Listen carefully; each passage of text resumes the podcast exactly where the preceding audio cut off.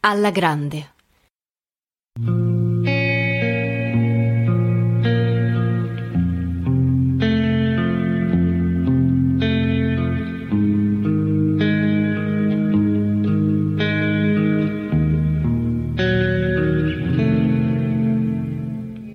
I mesi si trascinano torbidi e lenti come un fiume fangoso.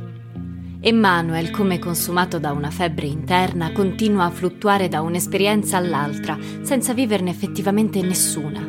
Appare stremato da quest'insensata deriva e nel contempo incapace di fermarsi. A volte rimane seduto per ore a guardarmi con una fissità imbarazzante, inseguendomi attraverso le stanze con uno sguardo blu completamente opaco così diverso da quello che ricordavo. C'è una meccanica inerzia nel modo in cui segue i miei spostamenti con gli occhi, con angoli bruschi simili al volo spezzato di una mosca. Mi spaventa la vacuità dei suoi occhi che guardano senza vedere, distratti da un pensiero ossessivo. Si è incamminato per una strana via questa mattina sono entrata in camera sua in preda a un oscuro presentimento, mentre lui era a scuola, e ho aperto tutti i suoi cassetti alla ricerca del suo diario. Finalmente l'ho visto ai piedi del letto, capovolto e semiaperto come se l'arrivo di qualcuno lo avesse interrotto mentre stava scrivendo. L'ho sfogliato e ho letto le ultime pagine con un batticuore ansioso.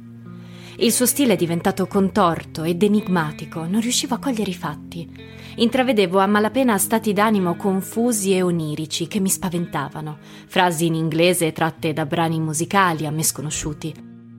L'ho sfogliato a ritroso. Ad un certo punto, sotto una data risalente a circa due mesi prima, c'era un nome che sembrava il mio, scritto in stampatello e cancellato con rabbiosi tratti di penna. Subito però mi sono resa conto che si trattava di un singolare caso di omonimia, perché la persona di cui si parlava nelle righe successive era inequivocabilmente un maschio. In mezzo ad una serie di riferimenti allusivi ed ermetici spiccavano queste parole. Mi hanno detto che esci con Elettra, con Elettra, cazzo. Seguivano tre punti esclamativi, come se il fatto di uscire con questa Elettra fosse qualcosa di inaudito la pagina si concludeva così: Sei un fottuto ipocrita, Dio che delusione, mi odio per quanto ti ho amato. Nelle date successive era tutto un accavallarsi di espressioni emotive, poco più che interiezioni, da cui emergeva un convulso marasma interiore. Alla fine il tono cambiava e si leggevano frasi come Lei è un angelo cattivo, mi fa stare malissimo, finalmente, Dio ti ringrazio. Ho chiuso il diario con un senso opprimente di angoscia e sono uscita di casa, ripromettendomi di tornare alla villa nel pomeriggio per tenerlo d'occhio in attesa del rientro di Michele. Entro in casa con un saluto generale al quale non risponde nessuno. Emanuel sta studiando matematica in salotto con un suo compagno, i suoi non ci sono. Vado in cucina e chiedo a Teresa di preparare qualcosa di sostanzioso per la merenda. Mentre l'aiuto ad imbottire i panini, la domestica, senza guardarmi, dice il signorino Emanuel non sta bene, se n'è accorta? Fingo di non aver capito. È malato? Stringe le labbra spremendo con forza un limone. Sta con una ragazza più grande di lui. Teresa non sa che quello che sta strizzando nel bicchiere è il mio cuore. Dopo un attimo di terribile sbandamento mi riprendo. Mi ripeto mentalmente la lezione che ho imparato a memoria. Mi dico che perderlo è nell'ordine delle cose, che l'ho sempre saputo e che è puerile da parte mia arrivare impreparata al momento fatale. Tento di sorridere. Se è solo questo, Teresa, non è niente di grave. Stare con una ragazza non è una malattia. Mi fissa con uno sguardo durissimo, allineando i panini su un vassoio. Certe donne sono peggio di una malattia. Mi volta le spalle ed apre il frigorifero. Ai, madre de Dios. Mi colpisce il fatto che Teresa cerchi in me un'alleata, vincendo la sua diffidenza nei miei confronti. Questo significa che giudica la situazione veramente allarmante. Del resto sono la sola persona di casa che può capirla e aiutarla. Nessuno conosce Manuel meno dei suoi. L'intuito di quella donna è infallibile, sorretto dal suo viscerale attaccamento per lui. Sa tutto quello che fa in camera sua come se vedesse attraverso la porta chiusa. Una ragazza più grande, ma non solo, evidentemente anche molto pericolosa. La gelosia mi devasta al pensiero di quello scomodo e imprevisto passaggio di testimone. Mi impongo però di far prevalere l'urgenza del momento. Recepisco il messaggio di Teresa e mi predispongo a fare del mio meglio per essere all'altezza del compito. Respiro profondamente, poi entro in salotto con le gambe che mi tremano e poso sul tavolo un vassoio con bibite e generi di conforto. Ecco qua, ragazzi, buon appetito, dico sorridendo. L'amico ringrazia e Manuel non dice nulla. Tutto bene? gli chiedo. Alla grande, risponde senza sollevare lo sguardo dal libro di matematica. L'ombra scura sotto i suoi occhi dice la fatica, l'insonnia, il profondo disagio e anche qualcos'altro che preferisco non capire. Teresa ha ragione, non sta affatto bene. Provo un impulso affettivo così intenso che mi procura dolore fisico doverlo reprimere. Gli faccio una carezza sui capelli che gli provoca un brivido improvviso. Poi esco dalla stanza e torno in cucina a preparare altri panini. Dalla cucina sento la voce dell'amico. È giovane tua madre. Un attimo di silenzio. Teresa mi guarda e Manuel scoppia a ridere. Io mi taglio con il coltello del pane.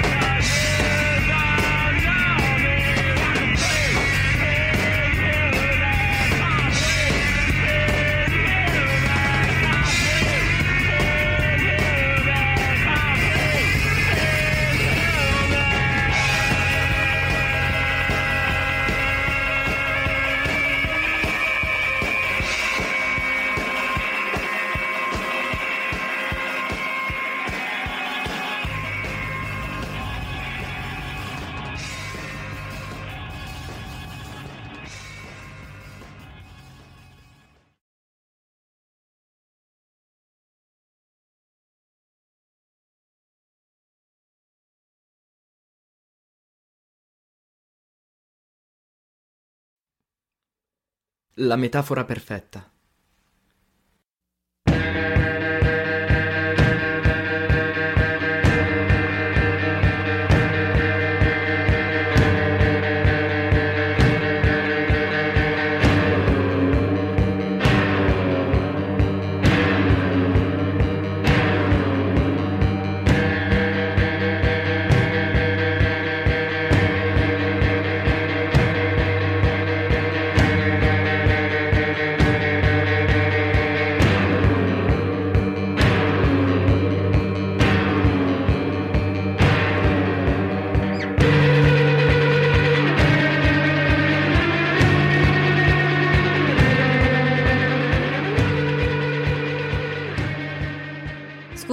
Roberto, ti dispiace se ti richiamo più tardi. Sono a letto con Emanuel.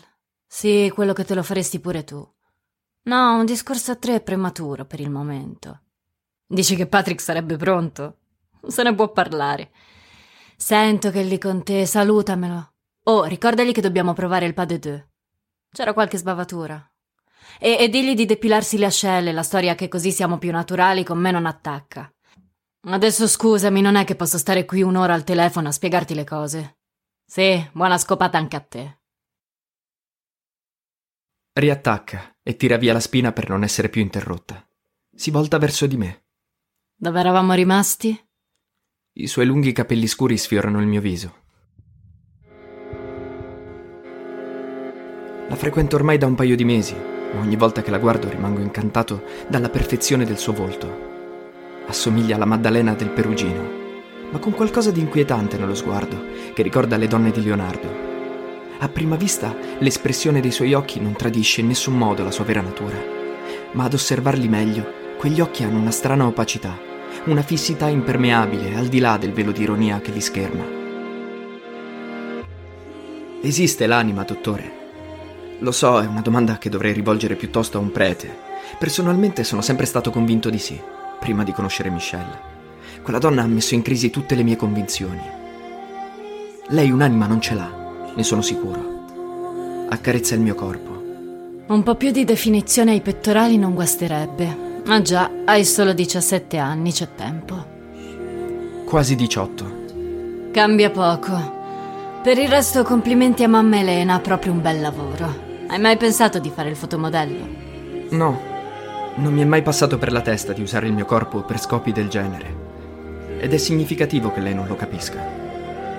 Peccato. Conclude e si sdraia in attesa. Mi distendo al suo fianco ad occhi chiusi. Come avrebbe detto mio nonno, il mondo è piccolo. Ho scoperto che Michelle è figlia di amici di famiglia. I suoi appartengono all'alta borghesia romana, ma suo padre è di origine alsaziana e per qualche strana combinazione conosce mio padre. Ovviamente i suoi sono più altolocati per cui la mia famiglia ostenta nei loro confronti deferenza e rispetto. Il risultato è che posso frequentare con la benedizione dei miei la donna più pericolosa di Torino. In casa sua si parlano correntemente, oltre all'italiano, il tedesco e il francese, due lingue che detesto in ugual misura. Può permettersi di non lavorare, quindi si dedica full time alle sue passioni. La principale è la danza. È la solista dei Magma, un gruppo cittadino piuttosto famoso, ed è per questo che si è trasferita a Torino. È ricca, viziata, abituata a prendersi tutto quello che le piace. Perciò si è presa anche me. Vive sola, in un appartamento all'Eremo, uno spettacolare open space praticamente senza mobili, con il pavimento coperto di tappeti persiani antichi. Al centro ci sono uno stereo e un letto con le lenzuola di seta viola. Davanti al letto uno specchio enorme, come quelli che si usano nelle scuole di danza, con due poster erotici di Egon Schiele appesi ai lati. Nell'intimità vuole che la chiami Gertie, come la sorella del pittore. Io trovo che il suo nome sia bellissimo, ma lei dice che fa troppo Beatles. Di solito quando vado a trovarla, indossa sulla pelle una vestaglia di raso nero con un serpente d'oro ricamato sulla schiena, lo stesso che si è fatta tatuare sull'inguine. Mi dicono che appartiene a qualche setta esoterica delle tante che ci sono a Torino. Deve esserne la sacerdotessa o qualcosa del genere. In ogni caso mi tiene completamente al di fuori di queste esperienze, cosa della quale le sono grato, non avendo la minima propensione per l'occulto. Il suo ragazzo, Roberto, è un pervertito dall'aspetto angelico. Pare che faccia parte degli illuminati e che organizzi messe nere in casa sua. Ma si sa, la gente dice tante cazzate.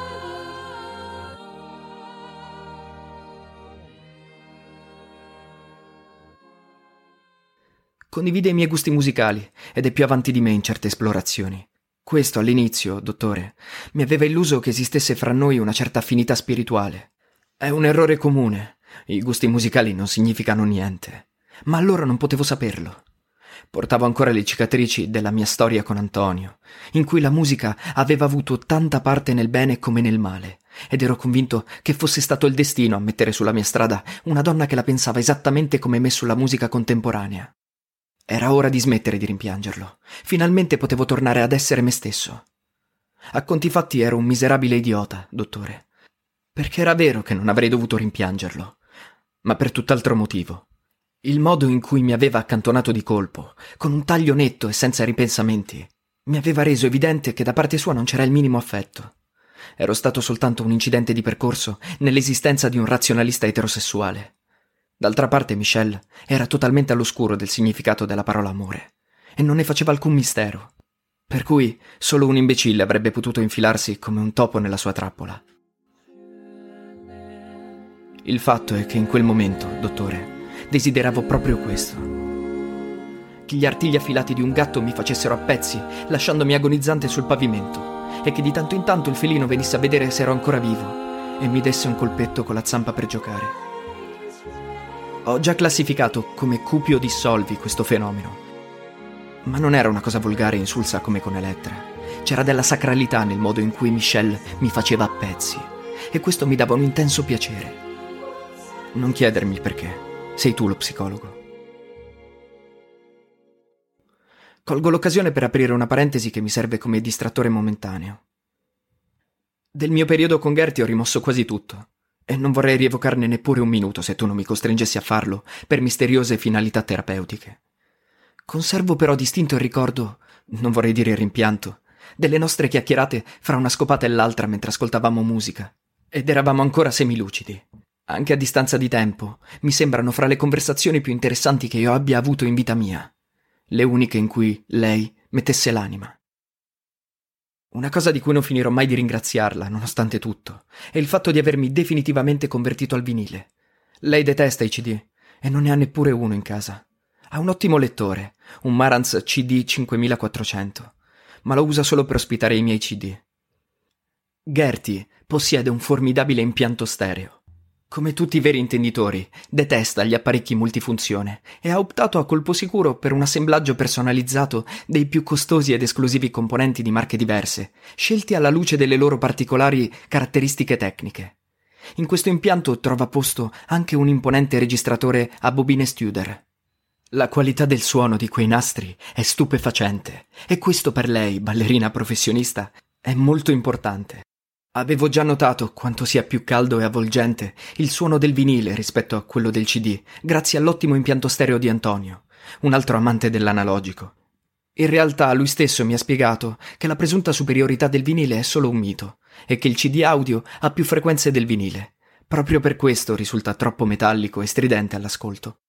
Il problema si potrebbe risolvere con una sapiente opera di equalizzazione, ma si fa prima a mettere su un vinile. Non tutti i miti musicali di Gertie erano alla mia portata.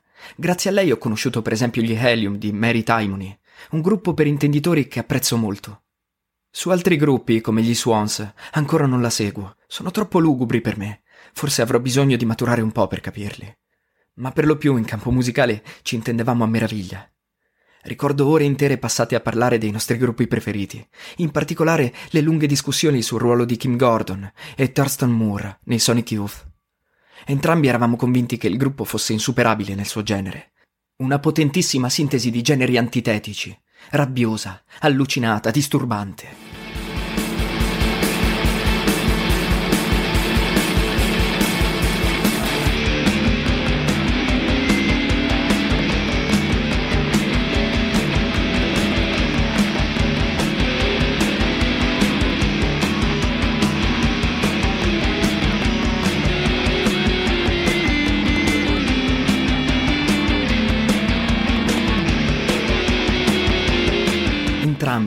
Pensavamo che la grandezza del gruppo poggiasse sull'equilibrio magico e difficile tra due personalità opposte.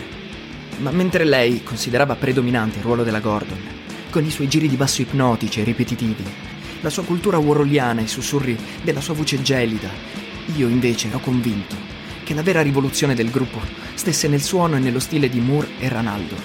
Uno stile eretico che sfrutta fino all'estremo la componente fisica delle chitarre, non tanto nelle parti noise, quanto nelle parti melodiche, dove le loro chitarre accordate in modo improprio e anomalo creano effetti sgangherati, dissonanze e scale imprevedibili, con una ritmica tribale e primitiva ispirata alle danze dei nativi americani, accentuata o smentita dalle percussioni di quel fenomenale batterista che è Steve Shelley, ed esaltata dalla voce eroticamente adolescenziale di Moore.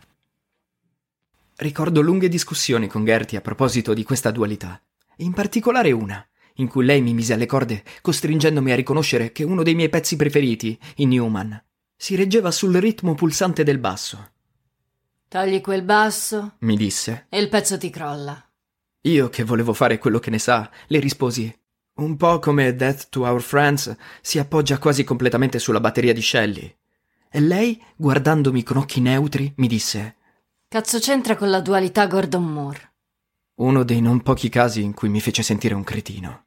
Per tornare all'enigma dei Sonic Youth, il punto, a mio parere, è che nella loro musica convivono il più gelido intellettualismo newyorkese e la sensualità più elementare, che si polarizzano appunto nelle figure di Gordon e Moore, compagni anche di vita e non solo di avventura musicale.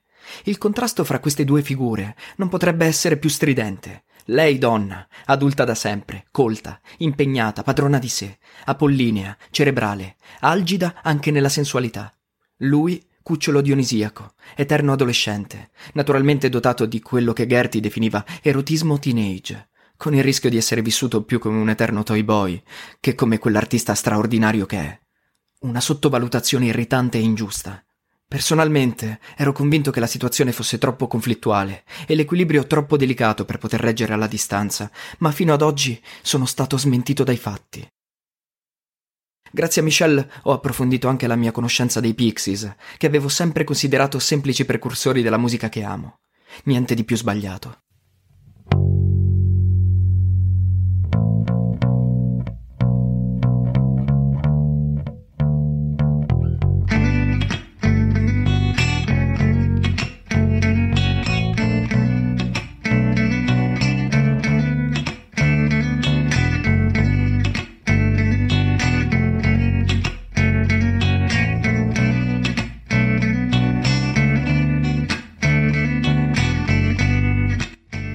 Comunque si chiuda il mio rapporto con lei, almeno questo glielo devo.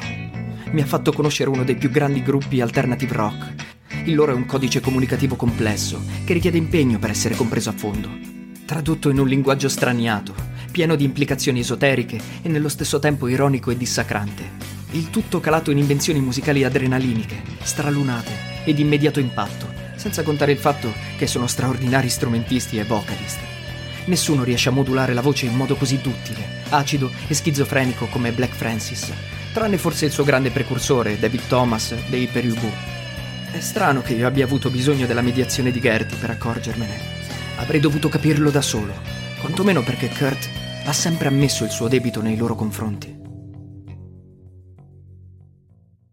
Tu penserai che sto menando il camperlaia, dottore, e in effetti è così. Nessun maschio parla volentieri dei propri fallimenti sessuali. E fallire a 17 anni con una ragazza bellissima è a dir poco preoccupante. Mi si prospetta un futuro di impotenza. Chiudo la parentesi e ritorno al racconto. Dopo le prime settimane di euforia, il vuoto del mio rapporto con Michelle ha incominciato ad incidere in modo imbarazzante sulle mie prestazioni sessuali.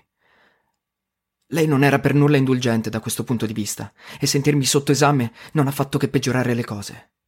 Un giorno, mentre eravamo a letto, mi ha leccato dappertutto, sussurrando qualche irripetibile oscenità. È il tipo di ragazza al quale piace farlo. Si diverte a vedermi arrossire. La mia timidezza la eccita, ma su di me ha effetti fisici disastrosi.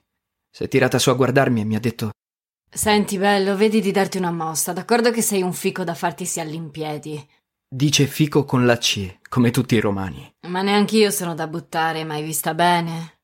Naturalmente le ho assicurato che è la più bella ragazza da letto che io abbia mai frequentato. Beh, non le ho detto proprio così, ma il concetto era esattamente quello. Ma lei voleva che glielo dimostrassi, e a certe cose non si comanda. Senti, Frocetto. Ha concluso secca. Così non ci siamo. Il serpente mi ha sfiorato il polso con sottili zanne d'oro mentre lei si sfilava alla vestaglia.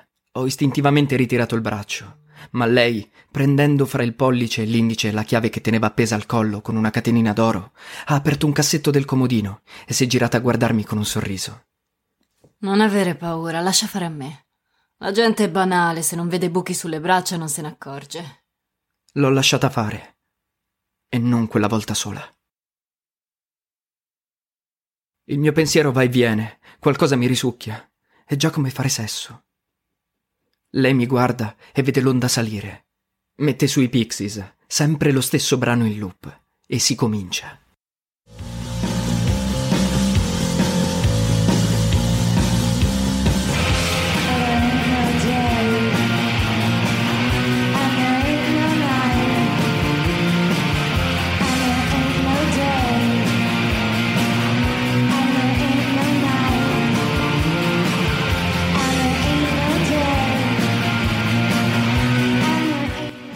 Scopare al ritmo di Into the White, con quella roba in corpo, è un'esperienza indescrivibile.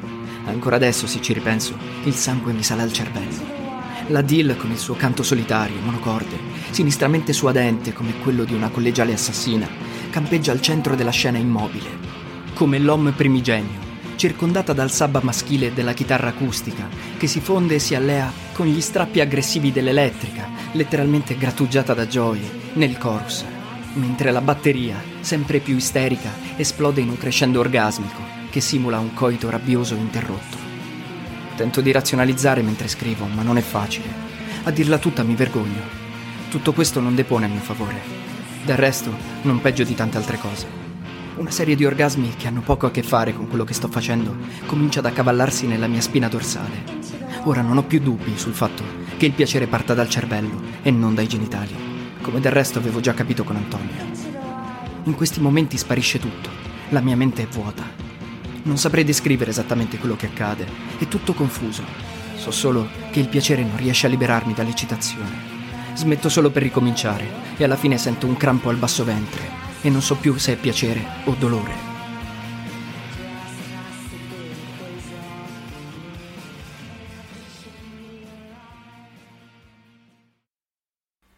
Credo di essere stato bravo, ammesso che la parola abbia un senso nel contesto. Lei si alza dal letto soddisfatta. Hai visto, Frocetto? A tutto c'è rimedio. Mi lascia sempre solo alla fine. Mi avvolgo nel lenzuolo come in un sudario e rimango immerso nei nostri liquidi organici, mentre la musica finisce e il flash si riassorbe alla rovescia con una sensazione di vuoto. Tremo di freddo e il sangue mi pulsa alle tempie. Ho una strana tachicardia. Mi sento la schiena spezzata. Più in basso di così non si può. Ed è esattamente ciò di cui avevo bisogno adesso.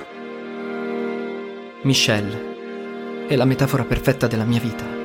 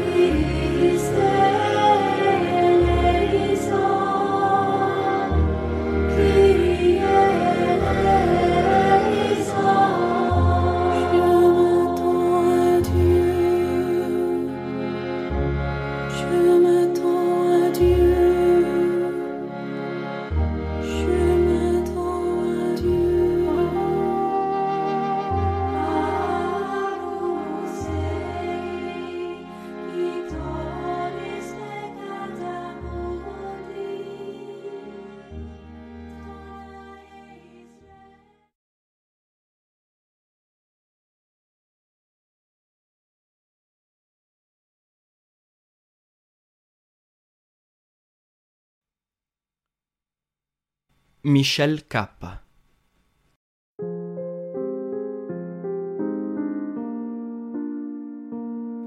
Michelle, dunque, o meglio Gertie, ha fatto irruzione nella mia vita da poche settimane e ha spazzato via tutto il resto. Un vento gelido, nient'altro, solo lei. Ero alla ricerca di un'esperienza estrema e coinvolgente, in grado di farmi dimenticare i fantasmi del mio passato, e finalmente l'ho trovata. A Michelle permetto di tutto. È strana, è folle, è perversa. Non ho mai conosciuto nessuno come lei. Con Michelle sto sempre male e proprio per questo non riesco a farne a meno. Risponde ad un'esigenza molto profonda del mio essere. Se capissi quale, probabilmente scapperei a gambe levate. Sono stranamente sincero con lei. Le ho raccontato quasi tutto di me, senza sentirmi in imbarazzo. Lei mi ascolta con fredda attenzione, attorcigliandosi una ciocca di capelli intorno a un dito e non fa mai commenti. Non ho ancora capito se le interessi quello che le dico o semplicemente stia cercando di studiarmi come un felino acquattato nell'erba che osserva una preda. La paura di non essere all'altezza mi fa regredire all'infanzia. Certe volte vorrei supplicarla di prendermi in braccio, ma la farei ridere.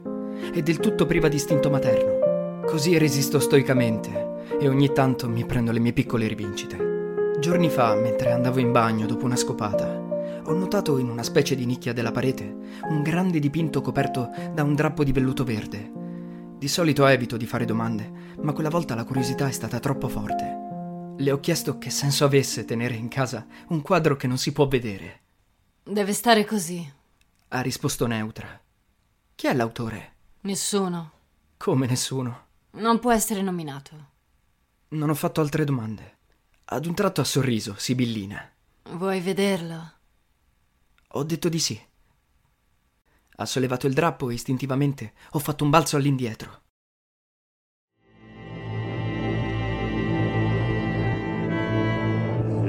о том, где ученицы стай, порунка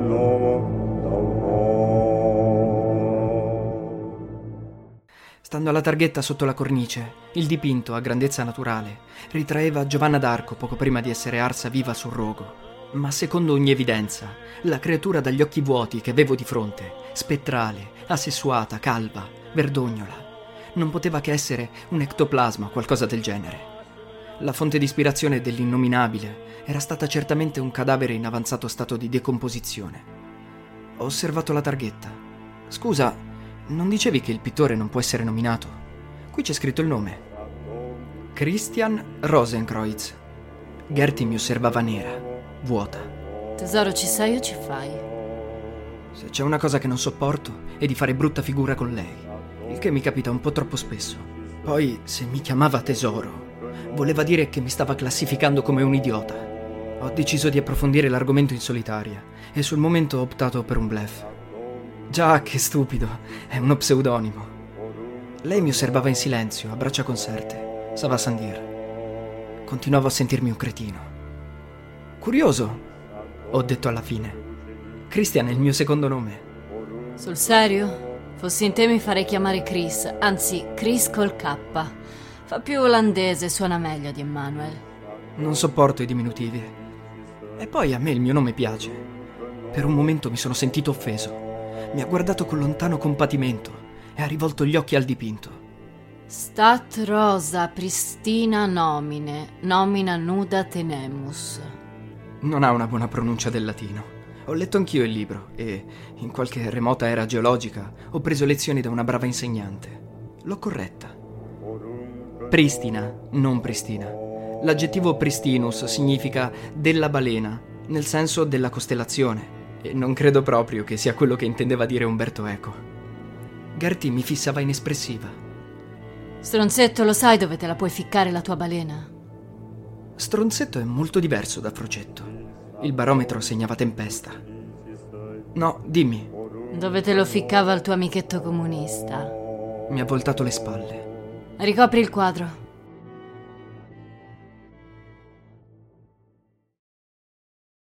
Gli occhi mi si sono riempiti di lacrime. Ho provato sdegno, vergogna, dolore in un mix caotico e furibondo. Non avrebbe dovuto alludere ad Antonio. Non in quel modo volgare che non aveva nulla a che fare con la nostra storia.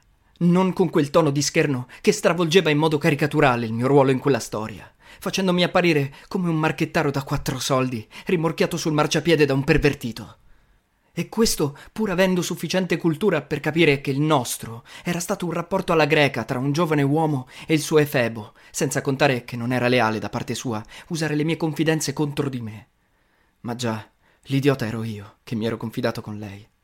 Solo un imbecille poteva aspettarsi lealtà da una come Gertie doppiamente imbecille, perché mi sentivo solidale con uno che non mi aveva neppure voluto bene e piangevo per lui, per uno che adesso si scopava Elettra dopo avermi fatto sentire in colpa per il mio cavallo nero.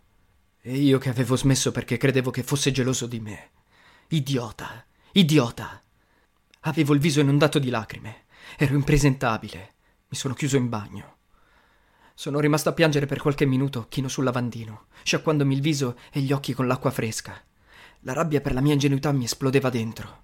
Ma di colpo, quella rabbia si è trasformata in un imprevisto strumento di vendetta. Ho sentito una botta di sangue arrivarmi dritta all'inguine. Mi sono asciugato il viso e l'ho raggiunta subito a letto. Se perde l'ispirazione è capace di mettermi alla porta dicendomi grazie tesoro, so fare da me. L'ho battuta sul tempo. Ho acceso lo stereo, le ho allargato le gambe, le ho afferrato i polsi e li ho stretti forte. Frederick Style. Si è svolto fra di noi un dialogo un po' laionesco, che ricordo come se fosse ora e che, tutto sommato, non è il più sgradevole dei miei ricordi.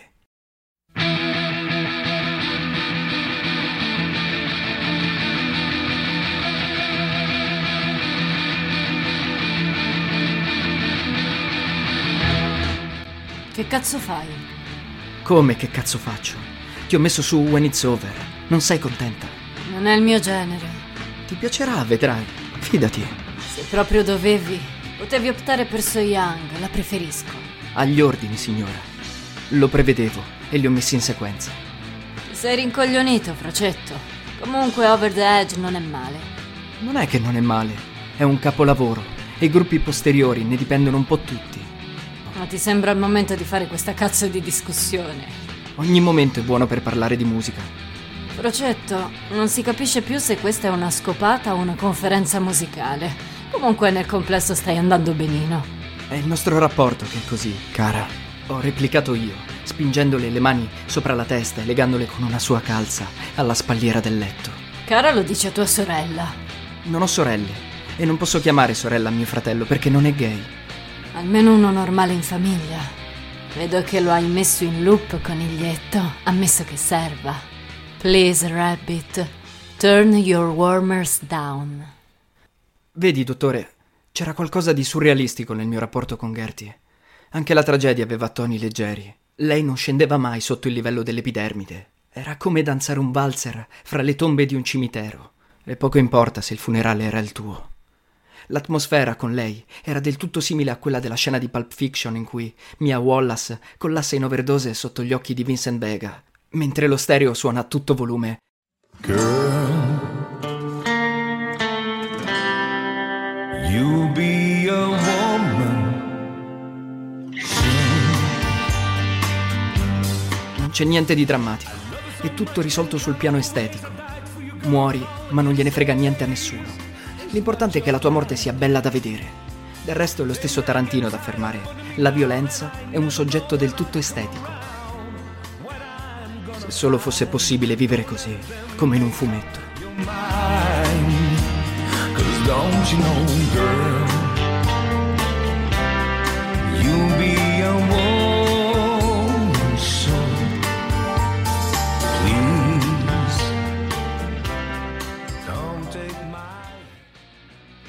Comunque, per tornare a quella volta, ho affondato i pollici nei suoi polsi.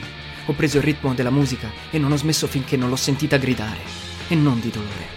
Lei all'inizio si ribellava, mi mordeva selvaggiamente le braccia, mugolava di rabbia, cercava di liberarsi dalla mia stretta. Ad un certo punto è riuscita a sfilare le mani dal nodo della calza e ha cominciato a graffiarmi a sangue la schiena, con i suoi affilati artigli laccati di nero, fissandomi con odio. Ma dopo qualche minuto il suo viso si è illuminato di una luce strana. Ha smesso di divincolarsi e ha accettato il mio gioco, assecondando i miei movimenti con quelli del suo bacino e ansimando in sincrono con me. Il riff strappacuore di quel brano mi ha sempre commosso fino alle lacrime e quella volta, sopraffatto com'ero dalla tensione e travolto dai lunghi strati di accordi ascendenti fino all'irresistibile crescendo in distorsione del finale, i miei occhi hanno incominciato a piangere senza che io me ne accorgessi.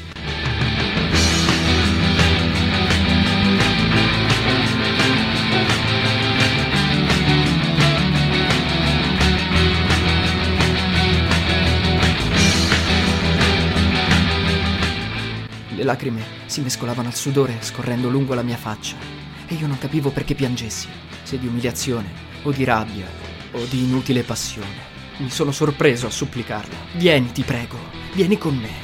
Allora lei ha cominciato a ridere, gettando la testa all'indietro. Una risata agghiacciante che per un attimo mi ha gelato il sangue nelle vene. Poi ha aperto i suoi occhi neri di pesce cane. Il suo riso si è trasformato in un sorriso indescrivibile e subito dopo il suo volto ha assunto un'espressione di demoniaca beatitudine che non potrò mai dimenticare. Ha richiuso gli occhi, continuando a ridere sommessamente e ripetendo sì. Siamo volati insieme, non so dove, non so per quanto.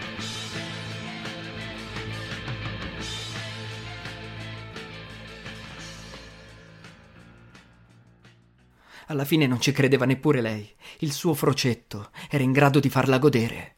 Ero stremato, provavo una felicità dolorosa e avvertivo ancora un tremendo bisogno di piangere.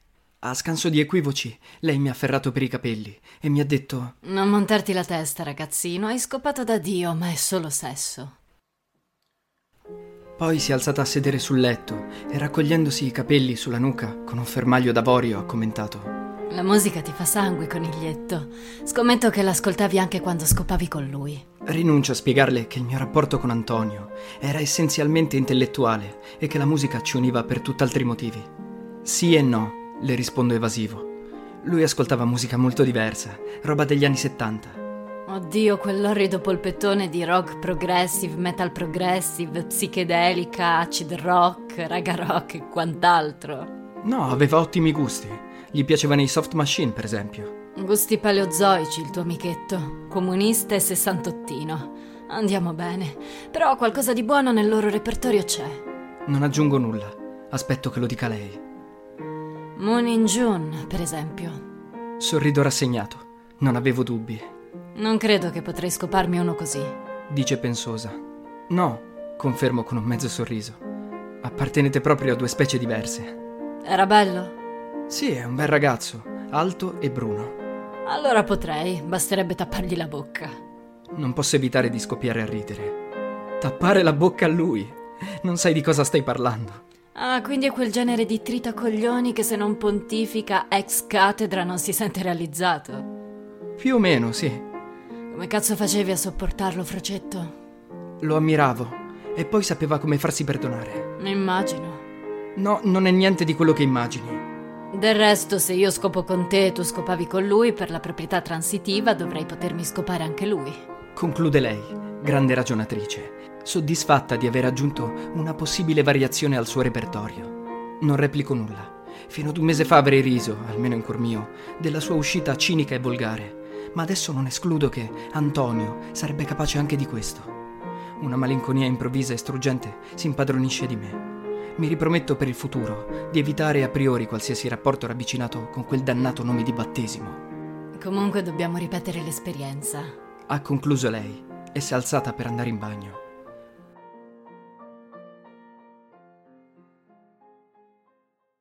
Sì, sono stato davvero grande quella volta. Devo solo evitare le ingenuità adolescenziali. Con lei sono imperdonabili. Giorni fa, ad esempio, scosso dall'ennesima offesa, ho tentato una specie di ribellione. Scusa, ma se non ti importa un cazzo di me, perché vuoi continuare a vedermi? Mi ha fissato stranita, come se le avessi chiesto qualcosa di profondamente stupido. Mi irritano le domande retoriche. Non ce n'è molti in giro con i tuoi mezzi fisici. Tutto qua. Tutto qua. Vuoi dire che mi trovi sexy? Oddio, ragazzo, ma da che pianeta arrivi? Non si dice sexy, si dice hot. Mi trovi hot? Mi piaci, mi ecciti, ho sempre voglia di te, ti par poco? Per me è la stessa cosa. Anch'io ho sempre voglia di te. Mi ha guardato dall'alto di un'incommensurabile superiorità. No, tesoro, non è la stessa cosa. Io ho voglia, tu hai bisogno. C'è una bella differenza. Dio, quanto sono stupido. Devo imparare a stare zitto. Girl,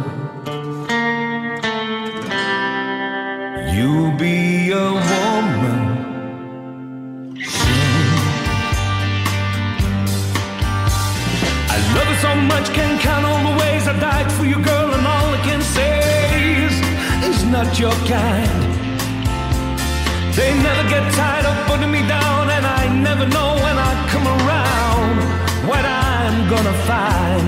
Don't let them make up your mind. Cause don't you know, girl,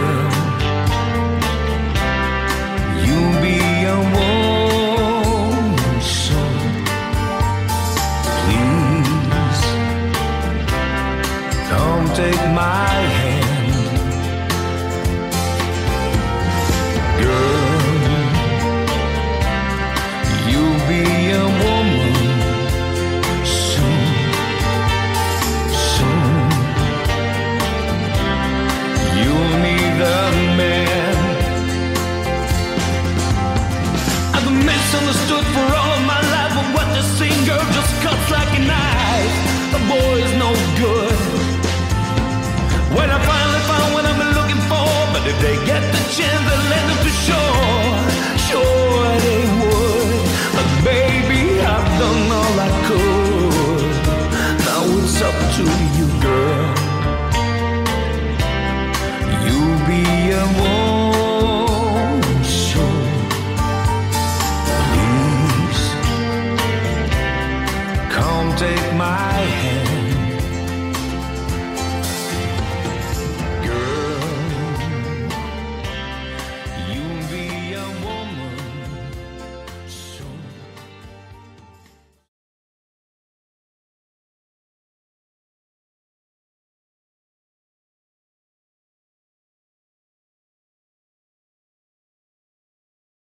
Come un angelo.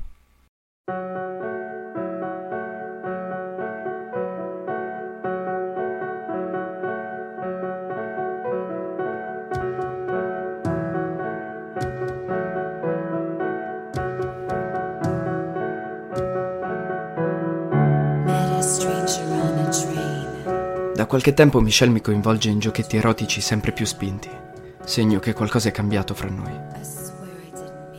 Si diverte a truccarmi da donna. La prima volta che le è venuta questa ispirazione mi ha fatto indossare la sua vestaglia di seta nera e mi ha messo a sedere sul letto con le spalle rivolte allo specchio. Ha messo su Shadow of a Doubt e si è accovacciata accanto a me completamente nuda e ha cominciato il suo lavoro. Sorrideva, ricordo, sempre più soddisfatta man mano che vedeva il risultato. Non voleva che la guardassi. Chiudi gli occhi, se no mi distrai. E io sono rimasto ad occhi chiusi per una mezz'oretta, godendomi la carezza delle sue mani che mi sfioravano il viso con tocchi leggeri, stordito dal profumo inebriante di quei cosmetici. Per ultimo mi ha messo sulle labbra il rossetto, stendendolo delicatamente con un pennello. Mentre lo faceva, le ho morso un dito e ho cominciato a succhiarlo. Ma lei si è arrabbiata. Smettila, mi rovini il lavoro. Alla fine ha posato il pennello e mi ha detto Voltati senza aprire gli occhi. Mi sono voltato alla cieca, rimanendo seduto sul letto a gambe larghe. Mi aveva legato i capelli con un nastro per poter lavorare meglio. Li ha sciolti e li ha divisi con la riga da una parte lasciandoli ricadere in disordine. Poi si è alzata in piedi e mi ha detto Apri gli occhi. Li ho aperti. Un micidiale strike mi ha tramortito. Poi ho cominciato a mettere a fuoco i dettagli. Il contrasto tra la femminilità del mio viso, i capelli lunghi, le spalle larghe, il petto senza seno, le gambe muscolose, il sesso virile. Mi prendeva alla bocca dello stomaco. Bello come può essere bella una creatura mitologica, Sei uno schianto. ha detto Gertie. Ha voluto scoparmi subito.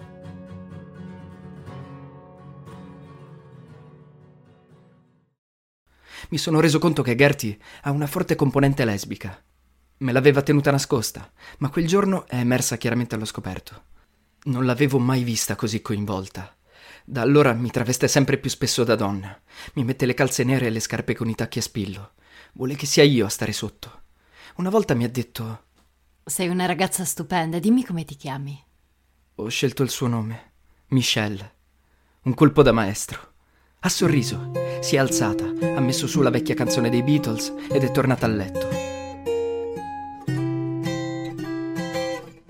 Si è distesa sopra di me e ha cominciato ad accarezzarmi come non aveva mai fatto. Mi faceva impazzire sentirla sussurrare il suo nome al mio orecchio. Anche se sapevo che era tutta una recita, quello è stato uno dei momenti più indimenticabili della mia vita.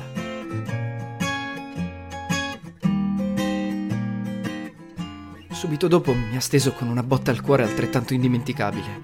Si è appoggiata su un gomito, mi ha accarezzato i capelli, mi ha fissato con i suoi occhi finti e mi ha detto: Procetto, non è che per caso ti stai innamorando di me? Ma figurati, le ho risposto, ingoiando una sorsata di fiele.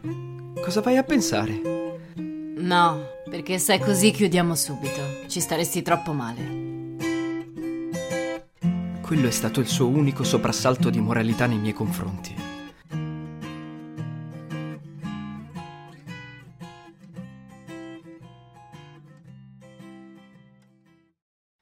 Qualche sera dopo, mentre stavo indossando i panni di Michelle, ero truccato e travestito a metà, con la gonna ma ancora a petto nudo, i capelli raccolti in una coda di cavallo. Ho visto una chitarra buttata in un angolo. Non le ho chiesto nulla.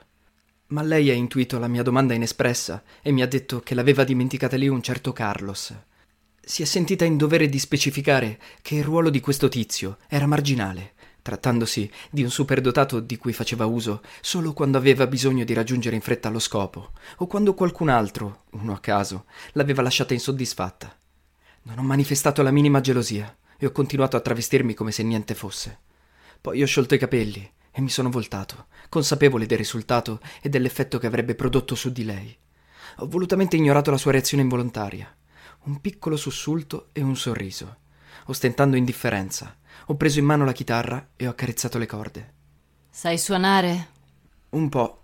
Mi sto esercitando con il play along di brani non troppo difficili. Ad esempio Super Bowl degli Helium. Che tenero. Ti va di suonare per me? Ho imbracciato la chitarra. Mi sono seduto per terra a gambe incrociate, senza curarmi della gonna bianca, e ho provato qualche accordo.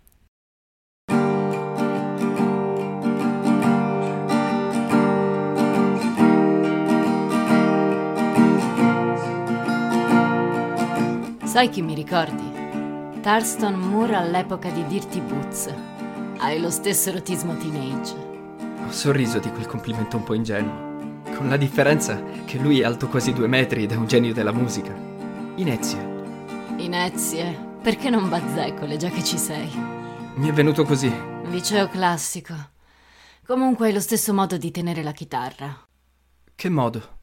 Inguinale. Come se suonasse il suo sesso. Non farmi ridere, mi deconcentri. Dai, suona. Ho attaccato Between the Bars, un pezzo bellissimo che non può conoscere, perché finora è stato eseguito solo dal vivo. Drink up, baby. Stay up all night with the things you could do. You won't, but you might. The potential you'll be that you'll never see. Promises you'll only make. Drink up with me now. Questa volta lo strike è mio. Lei non ha detto niente per tutto il tempo. Mi fissava con uno strano sguardo. Do what I say and I'll make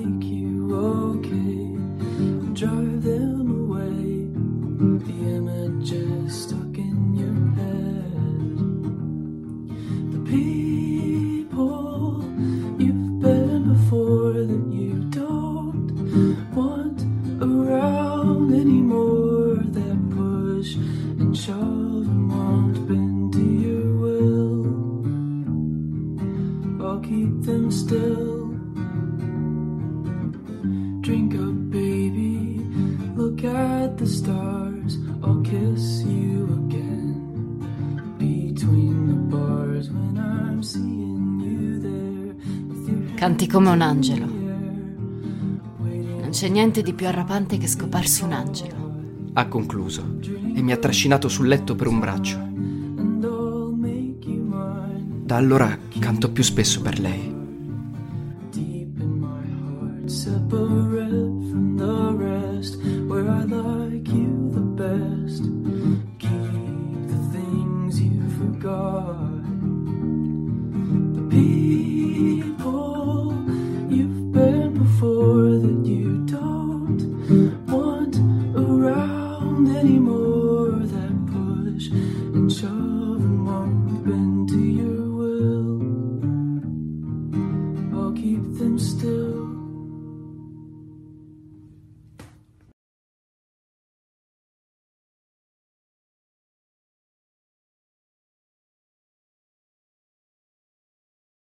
Possiamo parlare?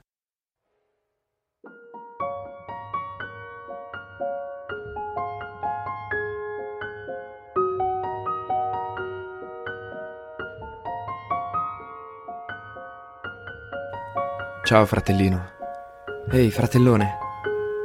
Possiamo parlare un momento? Stavo uscendo, ma ok. Sediamoci un attimo in salotto. Ti va di bere qualcosa? Con questo freddo mi andrebbe al massimo una cioccolata calda. Ah, roba da bambini, ormai sei grande. Che ne dici di un glog? Un che? Una bevanda calda tipica della Svezia, a base di vino, liquore e spezie. Una specie di parente nobile del vin brûlé. È buona, fidati. Siediti che te la preparo. Ok. Mi siedo in poltrona e lo guardo armeggiare disinvoltamente con vino, cognac, scorze di arancia, cannella e chiodi di garofano su una sorta di piccolo fornello da campo di cui solo ora scopro l'esistenza in casa mia. Ogni tanto mio fratello mi stupisce. Non sapevo che avesse l'animo del barista. Come ti va? Come al solito. Scusa se mi faccio gli affari tuoi. Lo sai che non è nel mio stile. Ma ogni tanto ci sta che io faccia il fratello maggiore. Ecco qua il tuo glog. Attento ai chiodi di garofano. Ne ho lasciati giusto un paio perché mi piace l'aroma intenso che danno alla bevanda. Il liquore bollente esalta il loro profumo, sale nel naso e va dritto al cervello. Un po' come l'odore della neve in alta montagna. O i sufumigi che ci faceva la mamma quando avevamo il raffreddore. Aggiungo fissandolo diffidente. Sì, anche. Mi mette in mano una tazzina di vetro fumante. Assaggio con un po' di esitazione lo strano intruglio dal profumo balsamico e mi scotto subito il labbro superiore. Ci soffio su e lo sorseggio con cautela. È davvero buono, devo ammetterlo. Glielo confermo. Michele mi appoggia una mano sulla spalla. Sicuro che vada tutto bene? Sì, perché? È tutto ok, ti dico. Never underestimate the power of denial. Si siede nella poltrona di fronte alla mia e si protende ad osservarmi con le spalle un po' incurvate, tenendo il bicchiere in mezzo alle ginocchia con entrambe le mani. Ha l'aria di un critico d'arte che stia studiando un quadro. Mi sento imbarazzato. Esci vestito così? Sì, perché? Maglietta, giubbotto, scarpe da ginnastica e jeans strappati in pieno inverno. Non hai freddo? No, non ho fatto freddo. Comunque, se vogliamo essere precisi, non è ancora inverno, è autunno inoltrato. Lui invece indossa un maglione norvegese che per la verità gli dona. Sei diventato proprio un bel ragazzo, non c'è che dire. Praticamente il mio opposto, biondo e angelico. Hai preso tutto dalla mamma. Non sembriamo nemmeno fratelli. Non è vero.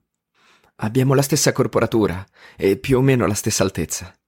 Tu crescerai ancora io no. Spero non troppo, sono già abbastanza alto. E poi le nostre mani sono uguali. Le mani sono importanti, specie per un tennista. Le nostre sono grandi ma belle, con le dita lunghe e sottili, come quelle di nostra madre. Già, conferma guardando le mie. Con la differenza che io non porto anelli né braccialetti. Non che stiano male, tutt'altro. Però sono un po'... femminili. Sì. Sorrido con distaccata superiorità. Gli anelli e i braccialetti si possono togliere. No, no, tienili, ti stanno bene. Fanno parte del personaggio. Che personaggio? Il tuo. Sei passato direttamente dal Candido di Voltaire all'angelo maledetto di Verlaine. Non è quello che stai interpretando adesso? Rimango un po' interdetto, poi mi scappa un mezzo sorriso. Sì, direi che ci sta come definizione. La citazione è imprecisa, ma mi astengo dal correggerlo. La definizione che Verlaine dà di Rimbaud è angelo in esilio, satana adolescente. È proprio la tua parte. Ti viene naturale, solo che... Beve un sorso di glog e fa una pausa da grande attore. A proposito di interpretare, chissà da quanto tempo provava questa scena, andando anche a rovistare fra i suoi ricordi liceali per trovare citazioni colte.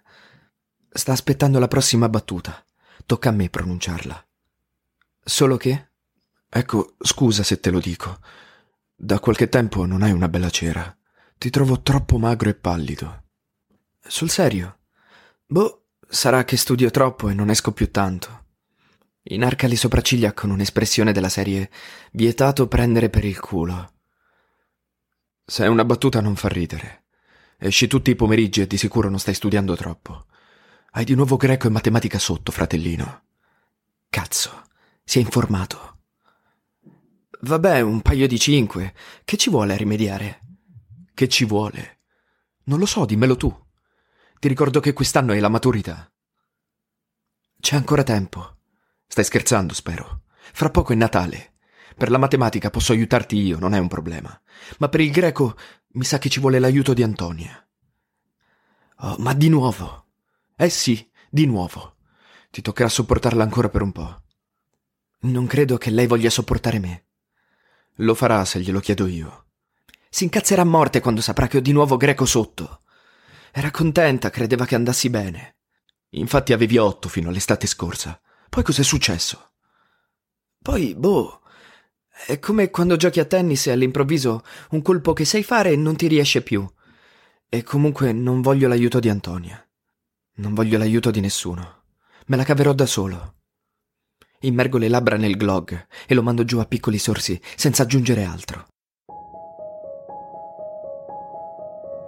Mio fratello si accorge che mi sono chiuso come un'ostrica e cambia tattica. Ma quella ragazza che frequenti adesso, come si chiama? Michelle, Giusto, Michelle. E che tipo è? una figa che nemmeno te la sogni, fratellone. Una a posto. È la figlia dell'avvocato Kirschbaumer, lo sai.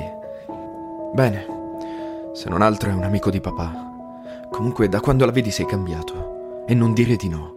Non mi parli più delle solite scemenze. Non vieni in montagna a sciare, non facciamo più nemmeno partite a tennis. Ti sono anche venute le occhiaie. Beh, dai, non mi va di entrare in certi dettagli. Ok, buon per te se la tipa ci dà dentro al letto. Anche a me piacciono le donne belle e focose. E quella ragazza è molto bella, lo ammetto. Però focosa non vuol dire ninfomane, se ci siamo capiti. Annuisco. Vedi solo di non esagerare, tutto qui. Fatti i cazzi tuoi. No, giuro, è tutto a posto. Ho la febbre a 40 e sto giocando a poker con Sinone e la moglie di Putifar. Manca il quarto. Mastro Adamo, immobilizzato dall'idropisia, ha declinato l'invito. Lo sento affermare una plateale assurdità, cioè che la decima bolgia è lunga 11 miglia fiorentine e larga non meno di mezzo. Forse intende semplicemente dire che tra gli spergiuri c'è posto anche per me. Visualizzo per analogia la pieve di Romena in Casentino, una delle cose più commoventi che io abbia mai visto, di una bellezza mozzafiato che avrei voluto poter condividere con... Mi fermo, cogliendo i rischi del pensiero analogico, e lo sostituisco con una considerazione generica. Devo aver ereditato da mia madre la passione per il romanico. Intanto Michele rimesta il suo glog, girando pensosamente il cucchiaino fra le scorze d'arancia. Non è che ti sei messo in una storia incasinata. Se non sbaglio, lei ha 22 anni.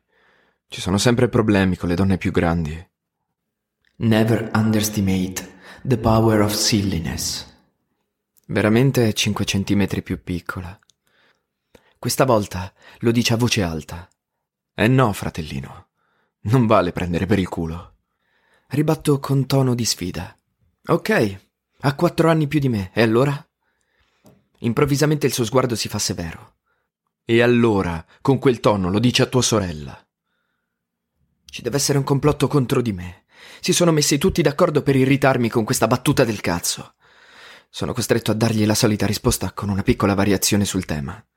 Abbiamo una sorella. Me la fai conoscere? Sospira e cerca di armarsi di pazienza. Emanuel, non ho voglia di scherzare. Cerca di fare la persona seria. A 22 anni una ragazza è già donna. A 17 un maschio e un ragazzino. 18 fra poco. Non fare il fesso con me, fratellino. Hai capito benissimo. Il concetto è che hai a che fare con una donna, con tutto quel che ne consegue. Tu nemmeno te lo immagini cosa ne consegue. E mi tocca pure stare qua, a fare il cretino e darti corda. Tentiamo con un classico, il buon vecchio, cioè. Cioè? Cioè, lei ha un sacco di esperienza in più. Oltretutto mi sembra pure una ragazza viziata, esigente. Per tenere testa a una donna del genere ci vorrebbe uno come Frederic. Al diavolo, Frederic. No, guarda che ti sbagli. Se è così, tanto meglio. Ad ogni modo, tieni la guardia alta, ti conviene. Te lo dico nel tuo interesse. Non rispondo. Spero con tutto il cuore che la conversazione sia morta lì. Invece lui sorride al suo bicchiere mezzo vuoto e riprende. Alla tua età, anch'io sono uscito con una più grande, lo sai. Questa da lui non me l'aspettavo. Si vede che è di famiglia. Temo che sia in vena di confidenze. La cosa mi imbarazza, soprattutto perché è una strategia per estorcere le mie di confidenze. Ma non sono così ingenuo. Non cadrò in una trappola così banale. Si chiamava Francesca. Racconta il fratellone. Aveva 36 anni e stava già con un altro, un collega di papà. Io di anni ne avevo 19. Ho voluto sfidare la sorte. Sai come ci si sente alla tua età? Praticamente onnipotenti.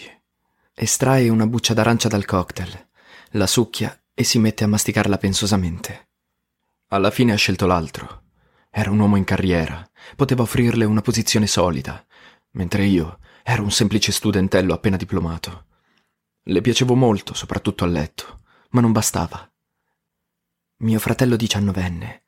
Io all'epoca avevo quattro anni. Non riesco a ricordarmelo. men che meno a immaginarlo a letto con una donna di 36. Suppongo che fosse bravo, come in tutte le cose che fa. Poi l'amore dà una marcia in più, ed è chiaro che lui di quella donna era innamorato. Fisicamente era interessante, ho visto delle vecchie foto. Portava i capelli lunghi e aveva l'espressione scanzonata di un giovane zingaro, molto diversa da adesso. Non posso biasimarla. Prosegue. Una donna a 36 anni sente avvicinarsi delle scadenze che non può rimandare, specie se vuole avere dei figli.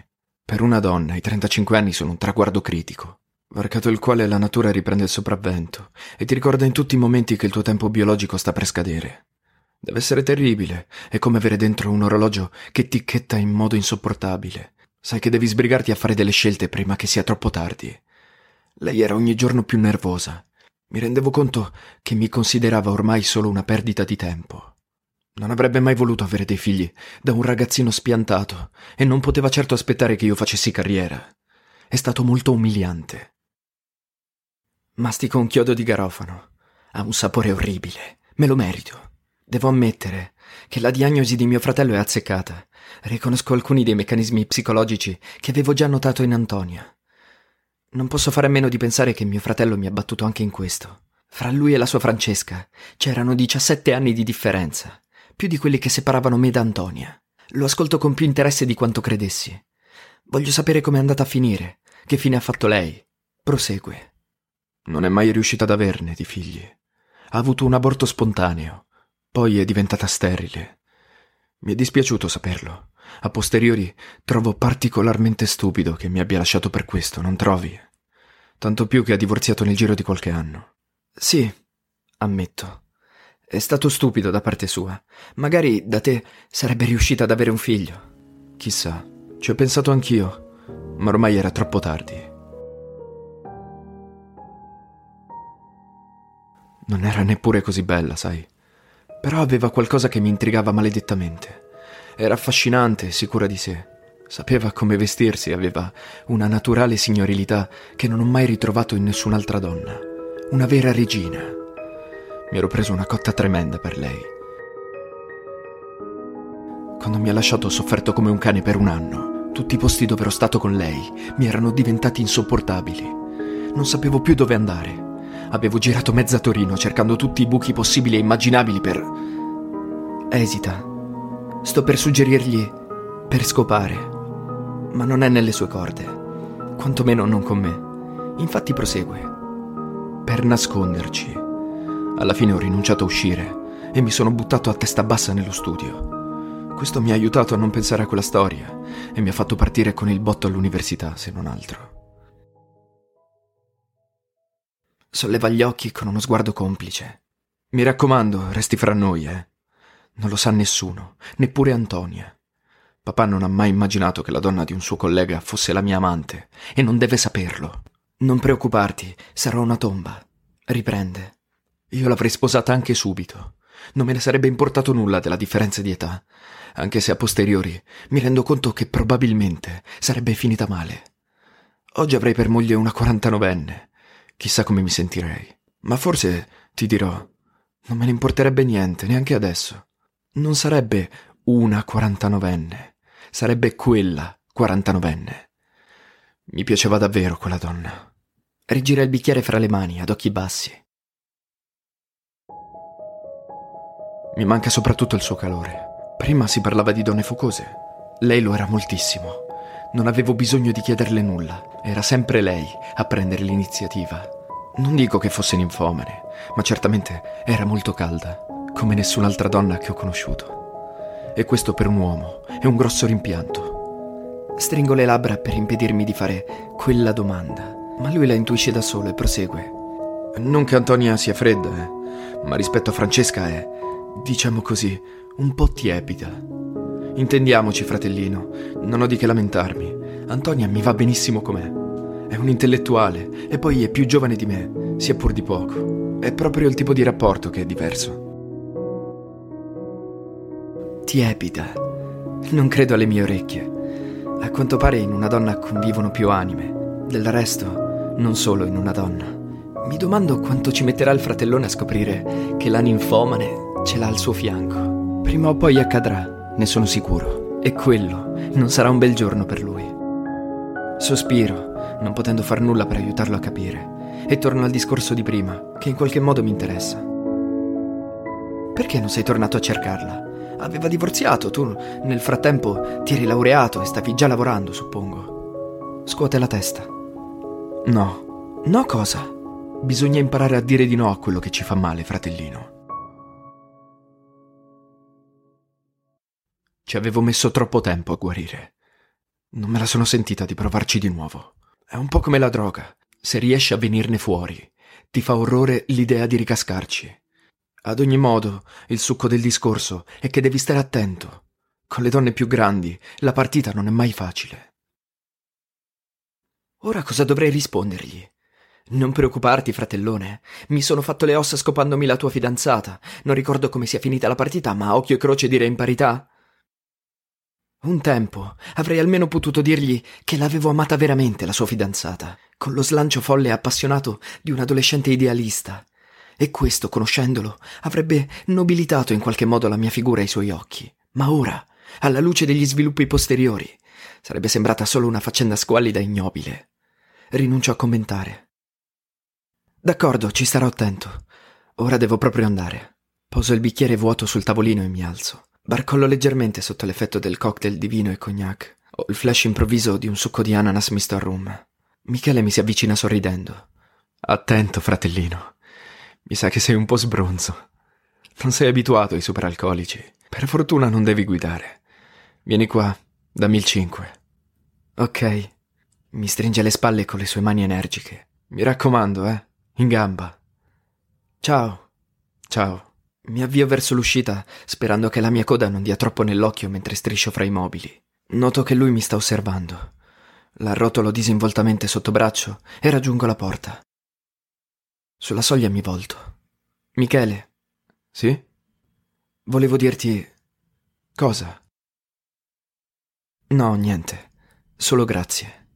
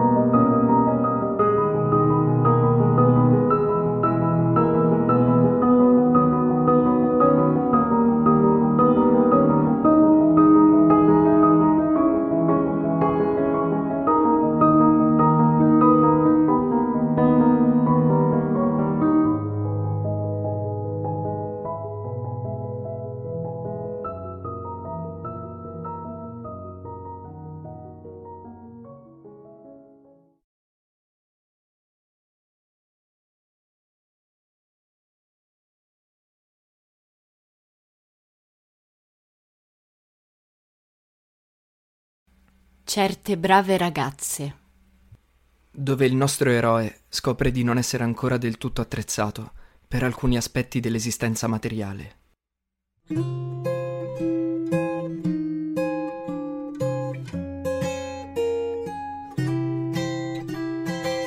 Niente travestimento, oggi il maschio lo fai tu. Ok, Guarda che se succede di nuovo non ci vediamo più. O magari sì, perché no, ci vediamo lo stesso, ma in tre. Mi piace l'idea di te che mi guardi mentre scopo con un altro. non succederà, taglio corto.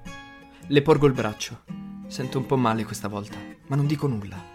Il cuore mi batte fortissimo mentre il sangue mi sale al cervello troppo presto, con troppa violenza. Penso con lucidità e freddezza che questa volta morirò e non me ne frega niente. Penso che sarebbe bello morire d'infarto mentre lei gode. Sì, penso tutto questo e anche altre cose che preferisco non dire. Strana cosa l'animo umano, dottore. Nessuno sa cosa sia, ma una cosa è certa: è pieno zeppo di immondizie. La sento respirare al mio fianco. Non è ancora pronta. Finalmente mette un sospiro. Apro gli occhi. Lei si volta verso di me, con lo sguardo annebbiato, Ora vediamo. ed afferra saldamente il mio bacino, come spesso fa per ricordarmi a cosa servo. Imposta penetrazione, ritmo e intensità. Poi mi lascia continuare da solo.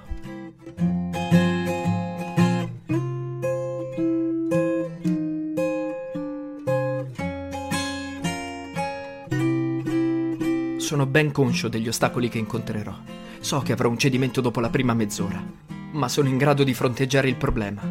La roba non aiuta, è soprattutto un fatto di autocontrollo.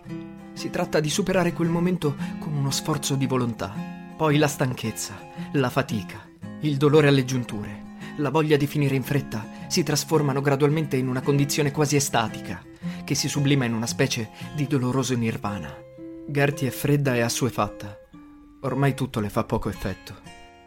A volte rischia una crisi isterica per l'incapacità di sfogare l'eccitazione. Nei primi tempi la sua freddezza resisteva ad ogni mio assalto e il fallimento era terribile. Rinunciavo ancor prima di tentare. Poi però, non so bene come, ho trovato il coraggio di riprovarci e ce l'ho fatta. Ho messo a punto una tecnica vincente, dottore, che posso descrivere così.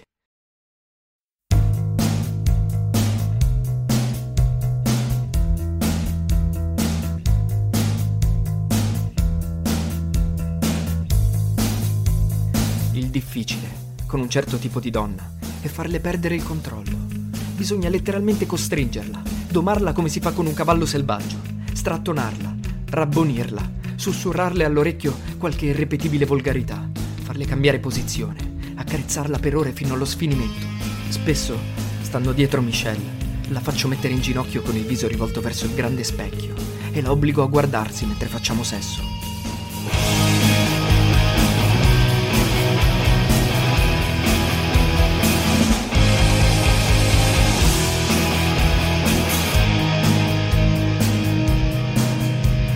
È stupenda in quei momenti, ma non le piace vedersi. Si ribella, chiude gli occhi, inarca la schiena, rovescia la testa all'indietro. La cascata dei suoi capelli neri accarezza le mie spalle. La bellezza del suo corpo guizzante, riflesso nello specchio, è quasi insopportabile. Devo stare attento a non lasciarmi andare e garantisco che non è facile. Ho le mie strategie, per esempio ripassare la tabellina del 9 o ripetere a memoria tutti gli affluenti del Po, prima quelli di destra e poi quelli di sinistra. Raddrizzo la sua testa e le dico guardati, devi guardare. Lei riapre gli occhi e ciò che vede nello specchio la eccita terribilmente, ma questo la innervosisce. Sento i suoi muscoli contrarsi sotto le mie braccia. Devo tenerla ferma, accarezzarle il collo finché non si tranquillizza. Finalmente le sue membra tese si rilassano. Si abbandona a quel ritmo uniforme. È un segnale di implicita rinuncia al quale sono attentissimo. Proprio allora, quando abbassa le difese, è il momento di portare l'attacco finale, di fronte al quale tutte le sue resistenze sono inutili. Funziona quasi sempre.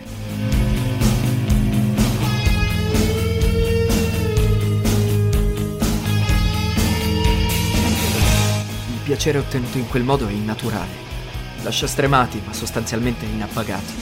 La maggior parte delle donne a quel punto si accontenta e cede alla stanchezza.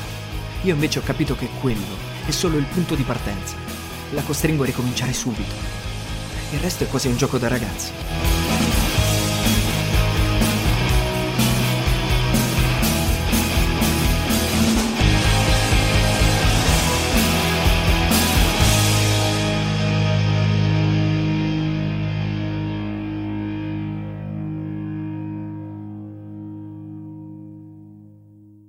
Vado avanti per ore, mantengo la promessa e addirittura raddoppio la posta.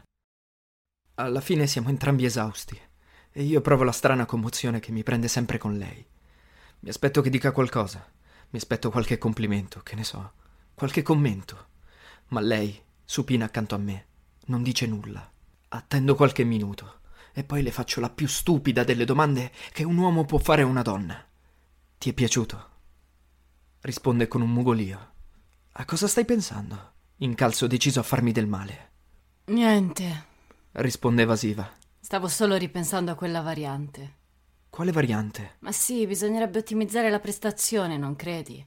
Prima parlavo per assurdo, ma se ci pensi è un'idea, ci vuole solo la persona giusta.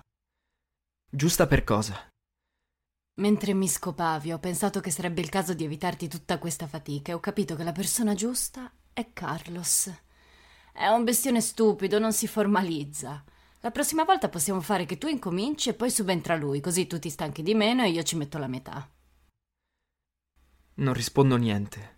Si volta a guardarmi. Devo avere un'espressione comica. Comica. Perché scoppia a ridere. E non fare quella faccia, mica ho detto che mi piace Carlos, è solo un bifolco con un cazzo da elefante. Niente a che vedere con la tua dimensione estetica alla Andy Warhol.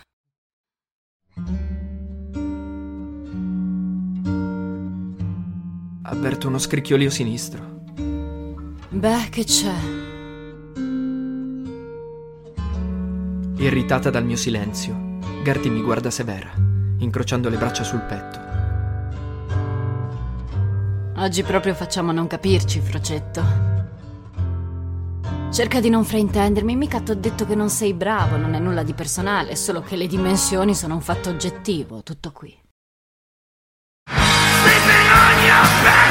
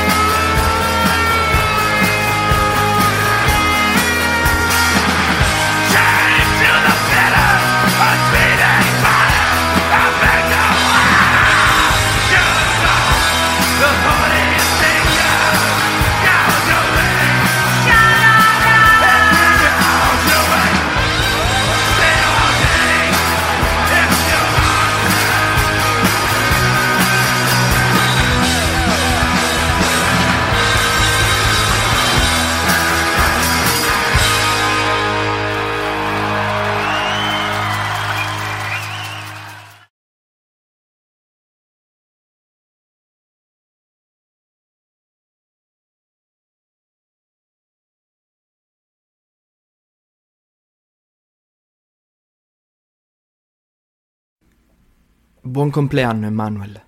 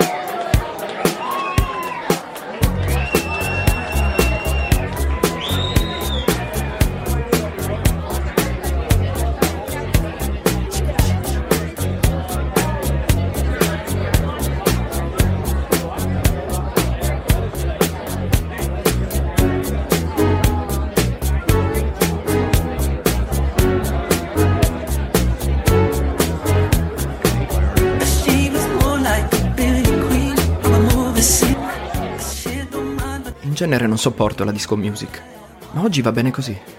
Il suo ritmo tribale accompagna il pesante pulsare del mio cuore ed è in sintonia con l'odore di legno bagnato che filtra dalle imposte socchiuse fra gli scrosci della pioggia invernale, mentre mi sforzo di non pensare a nulla. Oggi compio 18 anni, sdraiato sul divano.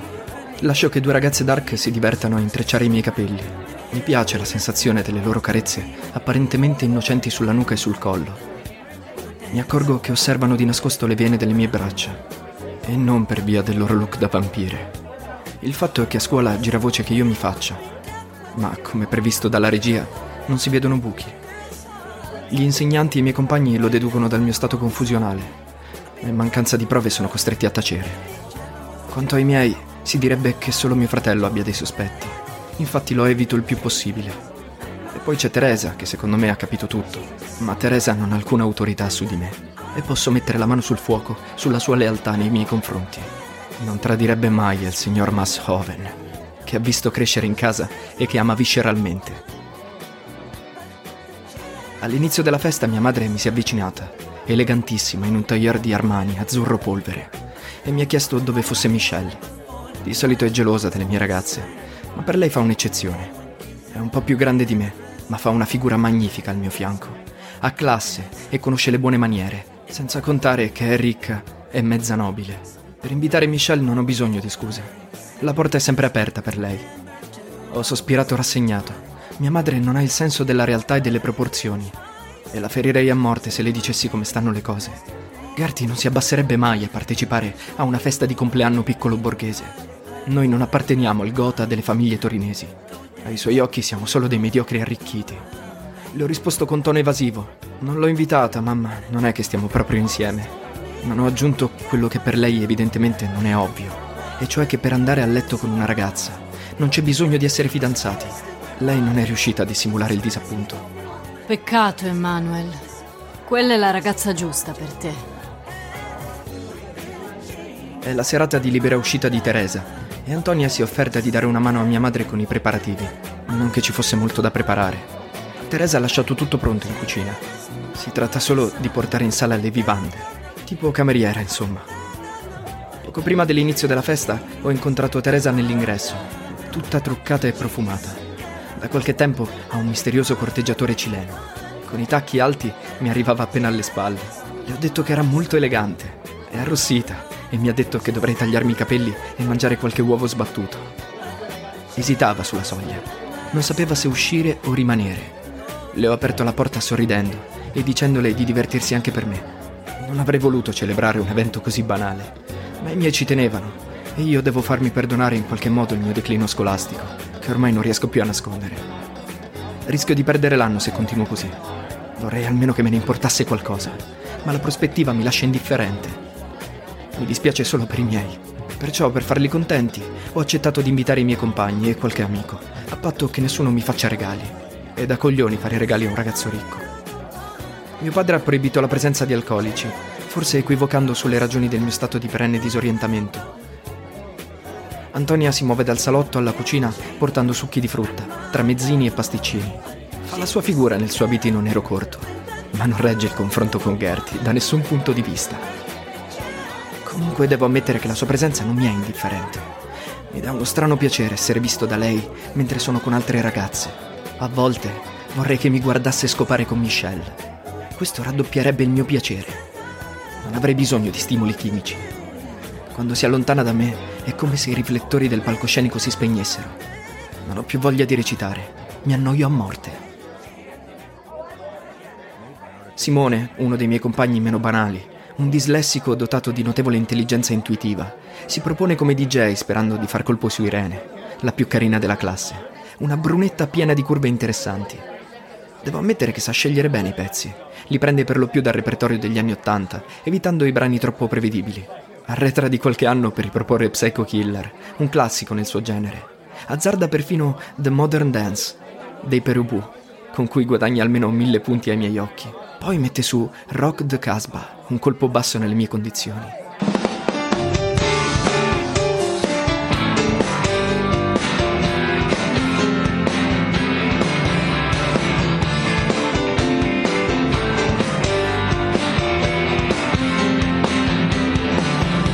Ballo mai in presenza di estranei. Oggi però è diverso. Ne ho bisogno. Ballare aumenta il mio stato di stordimento e mi fa sentire bene. Incrocio ad un tratto gli occhi di Antonio e so esattamente quello che prova.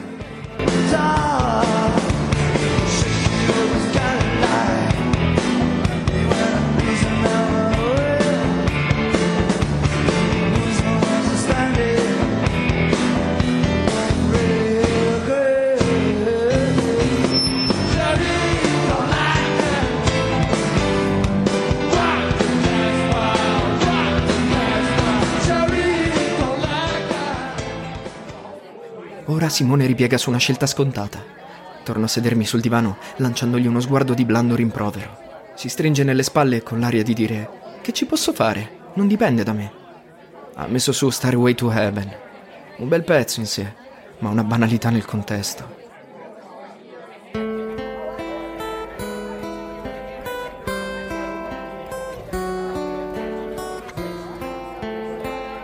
L'esito è scontato. Tutti e tutte si avvignano a qualcuna o a qualcuno. Per discrezione Antonia e mia madre se ne vanno in cucina. Provo di nuovo lo smarrimento di un attore che recita per una sala vuota. Nella penombra, prima ancora di rendermene conto, mi sento tirare per un braccio e mi ritrovo abbarbicato ad un morbido e sinuoso rampicante. Irene. Simone mi fulmina con lo sguardo Mi stringo nelle spalle con l'aria di dire che ci posso fare? Non dipende da me. Sto nuotando in tondo nel pozzo di melassa con il ghiro di Alice. Qualcuno mi tiri fuori, per favore. Sei bellissimo stasera. Mi sussurra lei all'orecchio, allitterando con troppe S.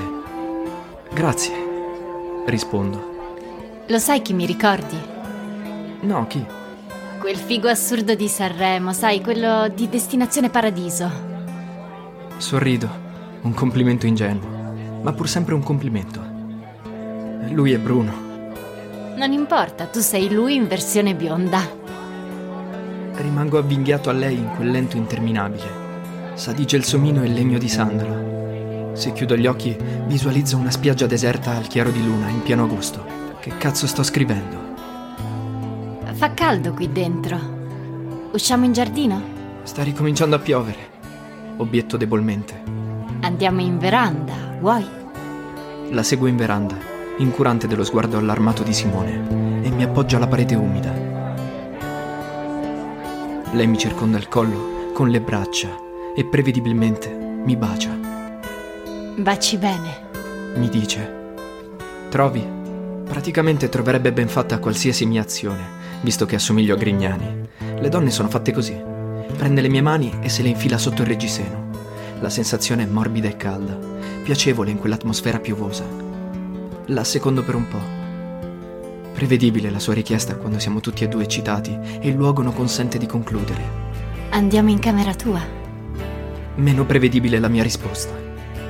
No. Rimango appoggiato al muro mentre lei, senza parlare, si rimette a posto il golfino. Poi aggiungo: Scusa, Non c'è di che. torno in sala senza attenderla. Lancio uno sguardo d'intesa a Simone mentre mi risiedo sul divano e lo vedo tirare un sospiro di sollievo.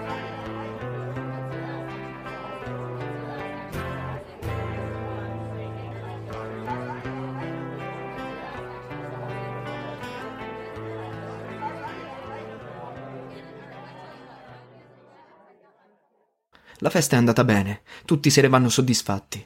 Mia madre mi dà la buonanotte e si ritira in camera sua. Io aiuto Antonia a riordinare il salotto. Nessuno dei due pronuncia una parola. Poi lei si siede sul divano, in attesa del rientro di mio fratello. Io raccolgo i miei capelli in una coda di cavallo, ben sapendo che la cosa la indispone, e mi siedo sulla poltrona di velluto davanti a lei. Si è sistemata con una gamba piegata sotto di sé, una posizione da libera pensatrice che si permette con me in virtù dei nostri trascorsi. È un modo per dirmi che posso pensare di lei quel che voglio. Non le importa del mio giudizio, ma io so che non è vero, e la cosa mi appare per quello che è. Una ingenua provocazione.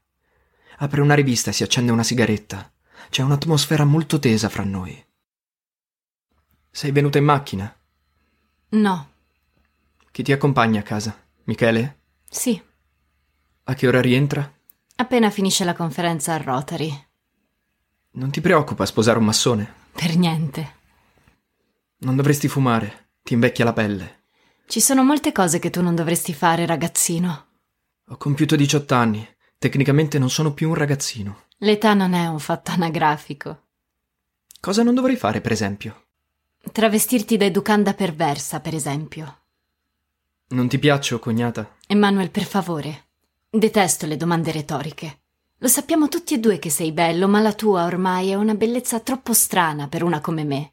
Va al di là dei miei limiti. Una come te in che senso? Eterosessuale? Terribilmente mediocre. Se la metti su questo tono, chiudiamola qui. Non vale la pena di fare conversazione con una che finge di essere cretina e spara cazzate tanto per dare aria alla lingua. Buonanotte, prof. Mi alzo per andare in camera mia. Ovviamente è un bluff. Altrettanto ovviamente lei mi blocca. Non sto fingendo. Mi volto sulla soglia.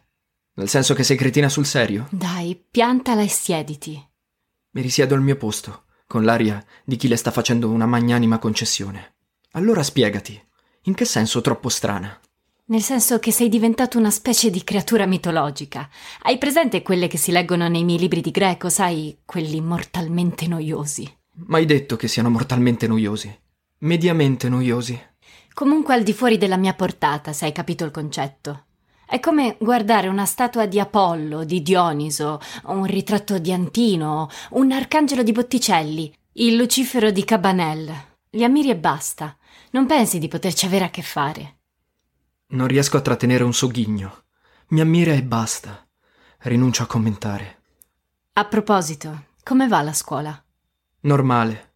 Un paio di 5 e di 4. Cosa? Normale con 2,5, 2,4 e la maturità fra pochi mesi? Ma 4 di cosa poi? Niente di irrimediabile. Mate e greco. Di nuovo greco? Ma com'è possibile? Non lo so, mi è sfuggito di mano. Santo cielo. Vuoi che ti aiuti? Questa volta non me la sento di rifiutare. La situazione è grave. Dovresti ricordare che il tuo aiuto è sempre stato ben accetto, cognata, sotto svariati punti di vista. Ricominciamo da lunedì. Con vero piacere. Comunque non cambiare argomento e finisci il discorso. Quindi, siccome sono troppo strano, non ti piaccio. Mettiamola così, non sono attrezzata per la sessualità androgina. Già, dimenticavo che per te ci vogliono i maschi veri. Chiude la rivista. Emanuel, sono stanca. È stata una giornata pesante. Se hai intenzione di continuare su questo tono, me ne vado. Non puoi. Non hai la macchina. Devi aspettare mio fratello. Posso aspettarlo fuori, sotto il porticato. Fa freddo. Pazienza. Sempre meglio che restare qui a farmi insolentire da te, dopo che ho fatto da cameriera alla tua festa per tutta la sera.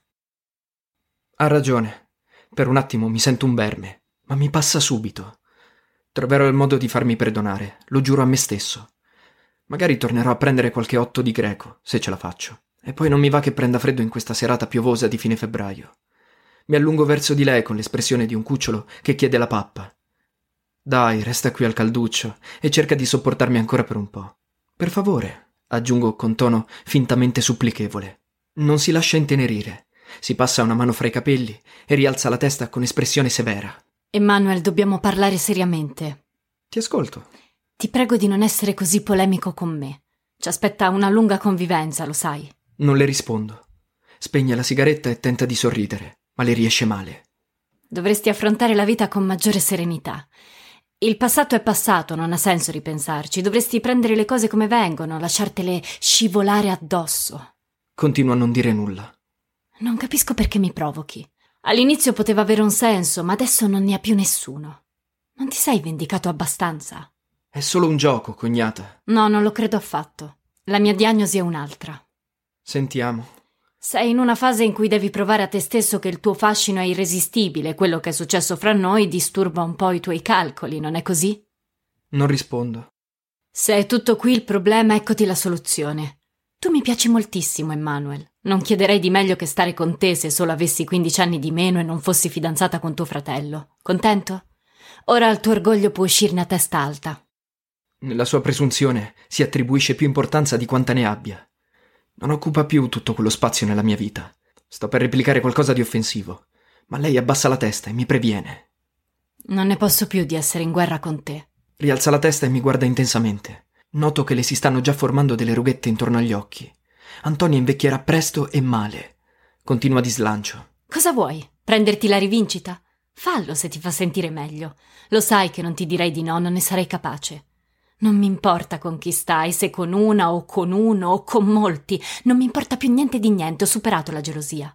Fallo, purché tu la smetta con questa tensione continua. La ascolto sbigottito. Lei stessa si rende conto di aver detto qualcosa di eccessivo. Si prende la testa fra le mani e geme. Scusami, Emmanuel.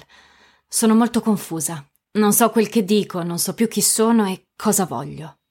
Effettivamente deve essere molto confusa per farmi un discorso del genere. Taccio, in attesa del resto. Ti prego di non infierire. Fa quel che vuoi, ma per favore, smettila di odiarmi. Non vedo l'ora che possiamo essere amici noi due. Rimango ad occhi bassi, senza parole, cercando di decifrare il senso della sua farneticazione e soprattutto di quel fallo. Cosa dovrei fare? Comunque io la giri, sono costretto a concluderne che sta cercando una scusa per portarmi di nuovo a letto e vorrebbe farlo passare come un favore fatto a me. Ah, Antonia, Antonia, che caduta di stile. Ti piacerebbe, eh? E invece no, adesso non si può più. Certi treni passano una sola volta nella vita.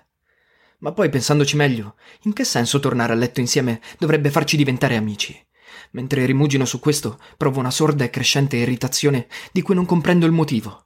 Riesco infine a tradurlo a me stesso in questi termini. Primo, non voglio affatto essere suo amico. Secondo, Perché diavolo sono così irritato, se non mi importa più niente di lei? Taccio a lungo, turbato da questo pensiero. Qualcosa mi offende profondamente e non riesco a capire cosa. In fin dei conti la sua proposta di tornare nel suo letto e dividerlo saltuariamente con altri non dovrebbe offendermi, visto che Gertie la condivido con mezza Torino. Chissà, magari mi piacerebbe ancora, e in ogni caso sarebbe un esperimento interessante. Non so che effetto mi farebbe scopare con lei senza alcun coinvolgimento, ma non posso. Con lei è diverso. Appunto. Perché è diverso?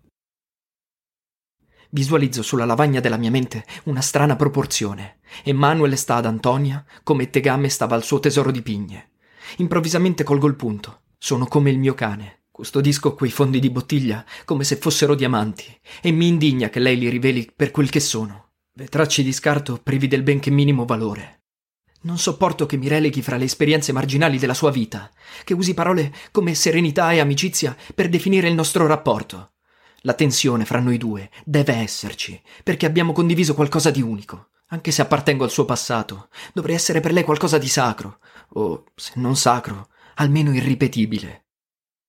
Dopo un lungo silenzio, che mi serve per rintracciare i miei pensieri in fuga per tutti gli angoli del cervello e riallinearli in assetto di guerra, le parlo lentamente, scandendo le parole. Passare da un letto all'altro ti sta confondendo le idee, cognata. Io non sono quello con cui ogni tanto fai i giochini violenti. Io sono Emmanuel. Quell'Emmanuel, ricordi?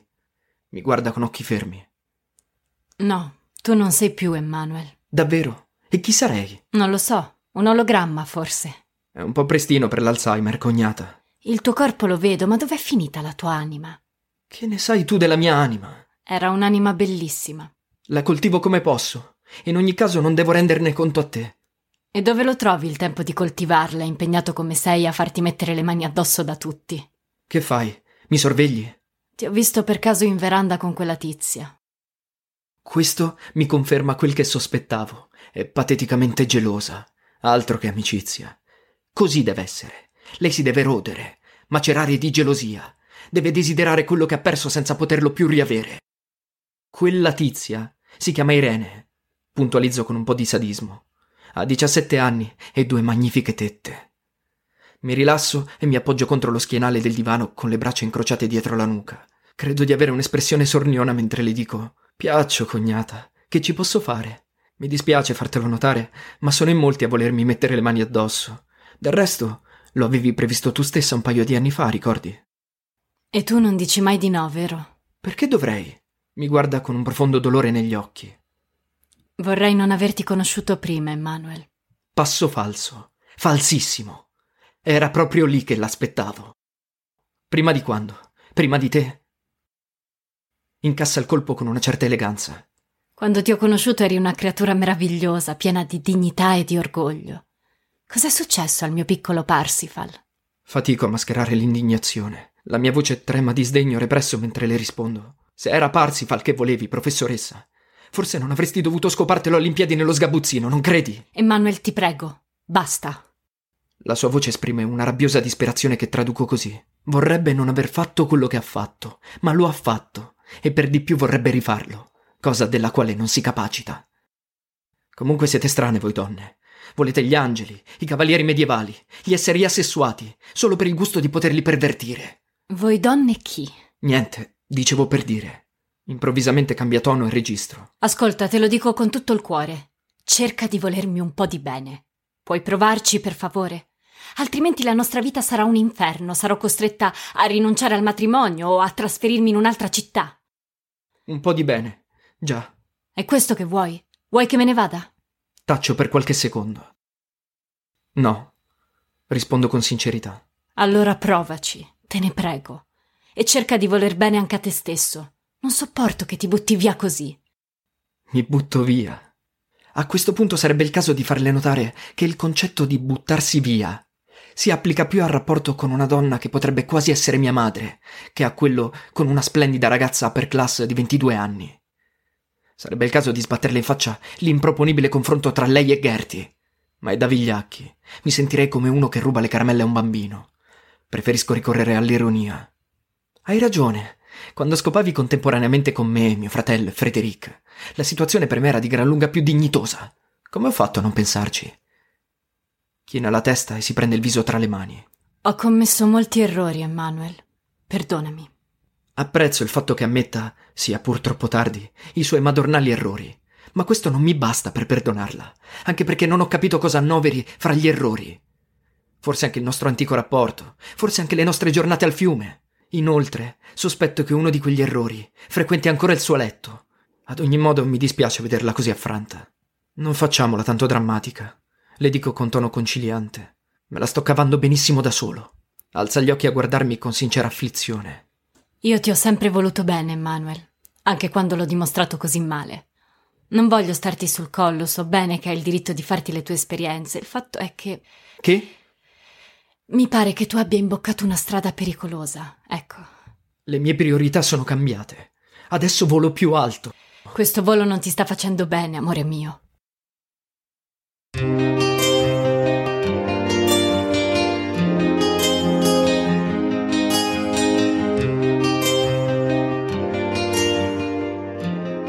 Stop. Rewind. Riascolto. Amore mio. No, non avevo sentito male. L'ha detto veramente. Apro la bocca con 20 secondi di inutile anticipo. La domanda non vuole saperne di uscire. La sputo fuori come un insetto. Amore mio. Sì, Scusa, amore in che senso? come quando le mamme chiamano amore i loro bambini. Ah, quindi amore di mamma. Potrei quasi essere tua madre, Emmanuel, lo sai. Sono tanto preoccupata per te. Perché sei preoccupata? Hai uno sguardo che non è più il tuo e sei sempre troppo pallido. Perché non vai in montagna a sciare? Ti piaceva e ti faceva bene, eri anche abbastanza bravo. Un po' più che abbastanza, se permetti.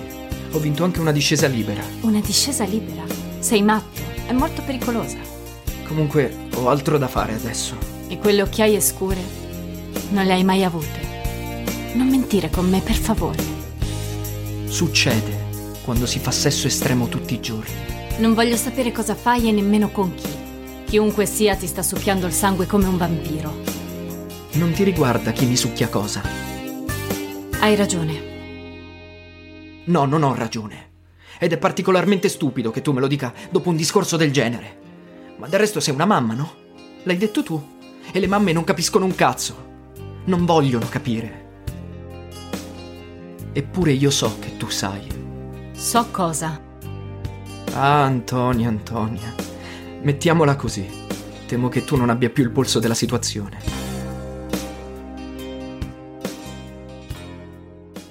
Sono stato brutale, ma dovevo vendicarmi in qualche modo. Amore di mamma non si può sentire. Si chiude improvvisamente a riccio. Come non detto. La vita è tua, fanne ciò che vuoi. Non faccio in tempo a ribattere, perché si sentono i passi di mio padre e di Michele nell'ingresso. Antonia si alza, corre loro incontro, getta infantilmente le braccia al collo di mio fratello. Mentre si alza in punta di piedi per dargli un bacio, la gonna le si solleva ed io vedo lo sguardo di mio padre posarsi sul suo reggicalze di pizzo nero. Michele le prende la vita fra le mani e sorridendo la distanzia da sé per guardarla meglio. Ehi, come siamo carine stasera. Poi la bacia teneramente sulla fronte. Ghiro, melassa, eccetera. Tutto come sopra. Mio padre mi appoggia una carezza sui capelli con uno sguardo stanco. Non sembra felice che il cucciolo di casa abbia compiuto 18 anni. Com'è andata la festa? Benissimo, grazie. Andiamo? chiede mio fratello ad Antonia. Escono senza nemmeno salutarmi. A fretta. Dannato Kellerman. Mio padre mi augura la buonanotte e va a dormire. Lo vedo allontanarsi un po' incurvato e per la prima volta avverto la sua vecchiaia incombente, la sua fatica, la sua delusione. Una sensazione orribile. Il déjà vu del futuro. Povero papà. Rimango immobile a fissare la porta per un quarto d'ora. Visualizzo ai raggi X Michele, che scopa in macchina con Antonia davanti al cancello. Non ha nemmeno aspettato di arrivare a casa sua. Quel maledetto reggicalze. È un maschio elementare, mio fratello. Gli basta poco per perdere il controllo. La mia eccitazione sale in climax ascendente di pari passo con la sua. La sento come se al suo posto ci fossi io. Ha reclinato il sedile, ma nella fretta si è dimenticato di tirare il freno a mano. Ehi, fratellone, attento, stiamo finendo contro il platano. Chissà perché a quel pensiero scoppio a ridere istericamente.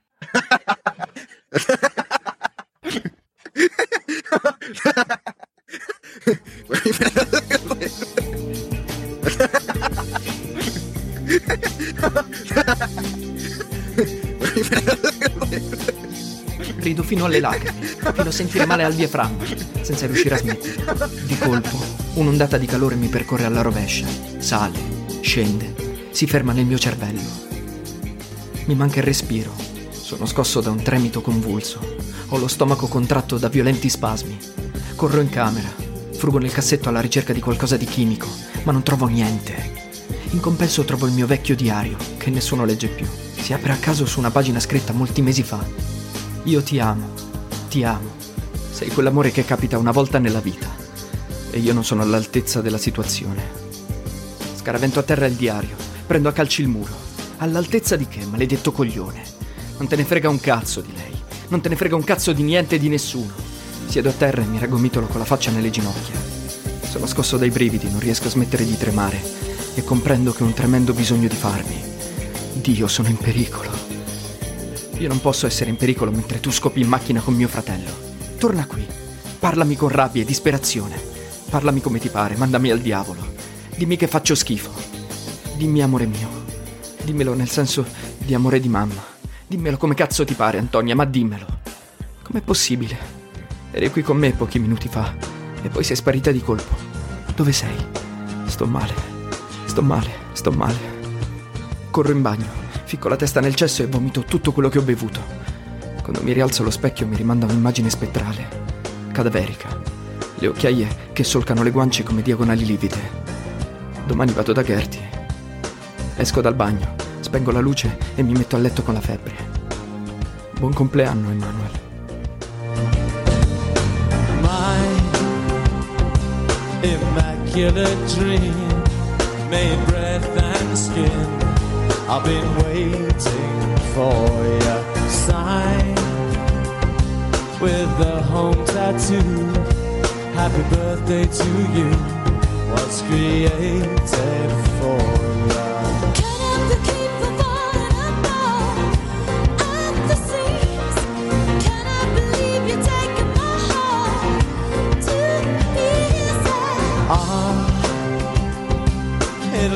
A little time,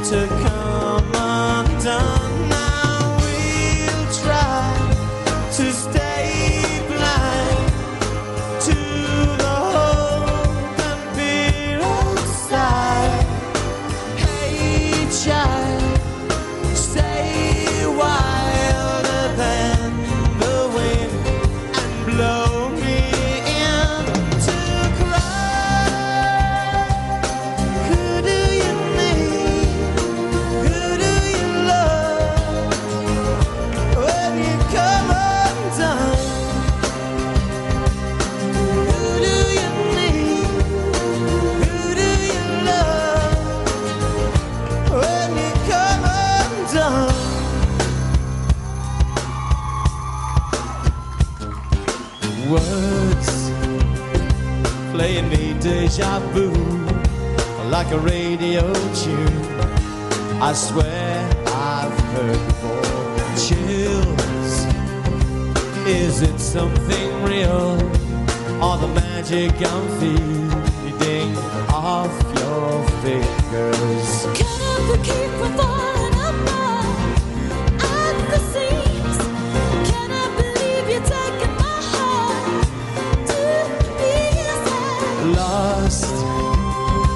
in a snow-filled sky. We'll make it all right to come undone.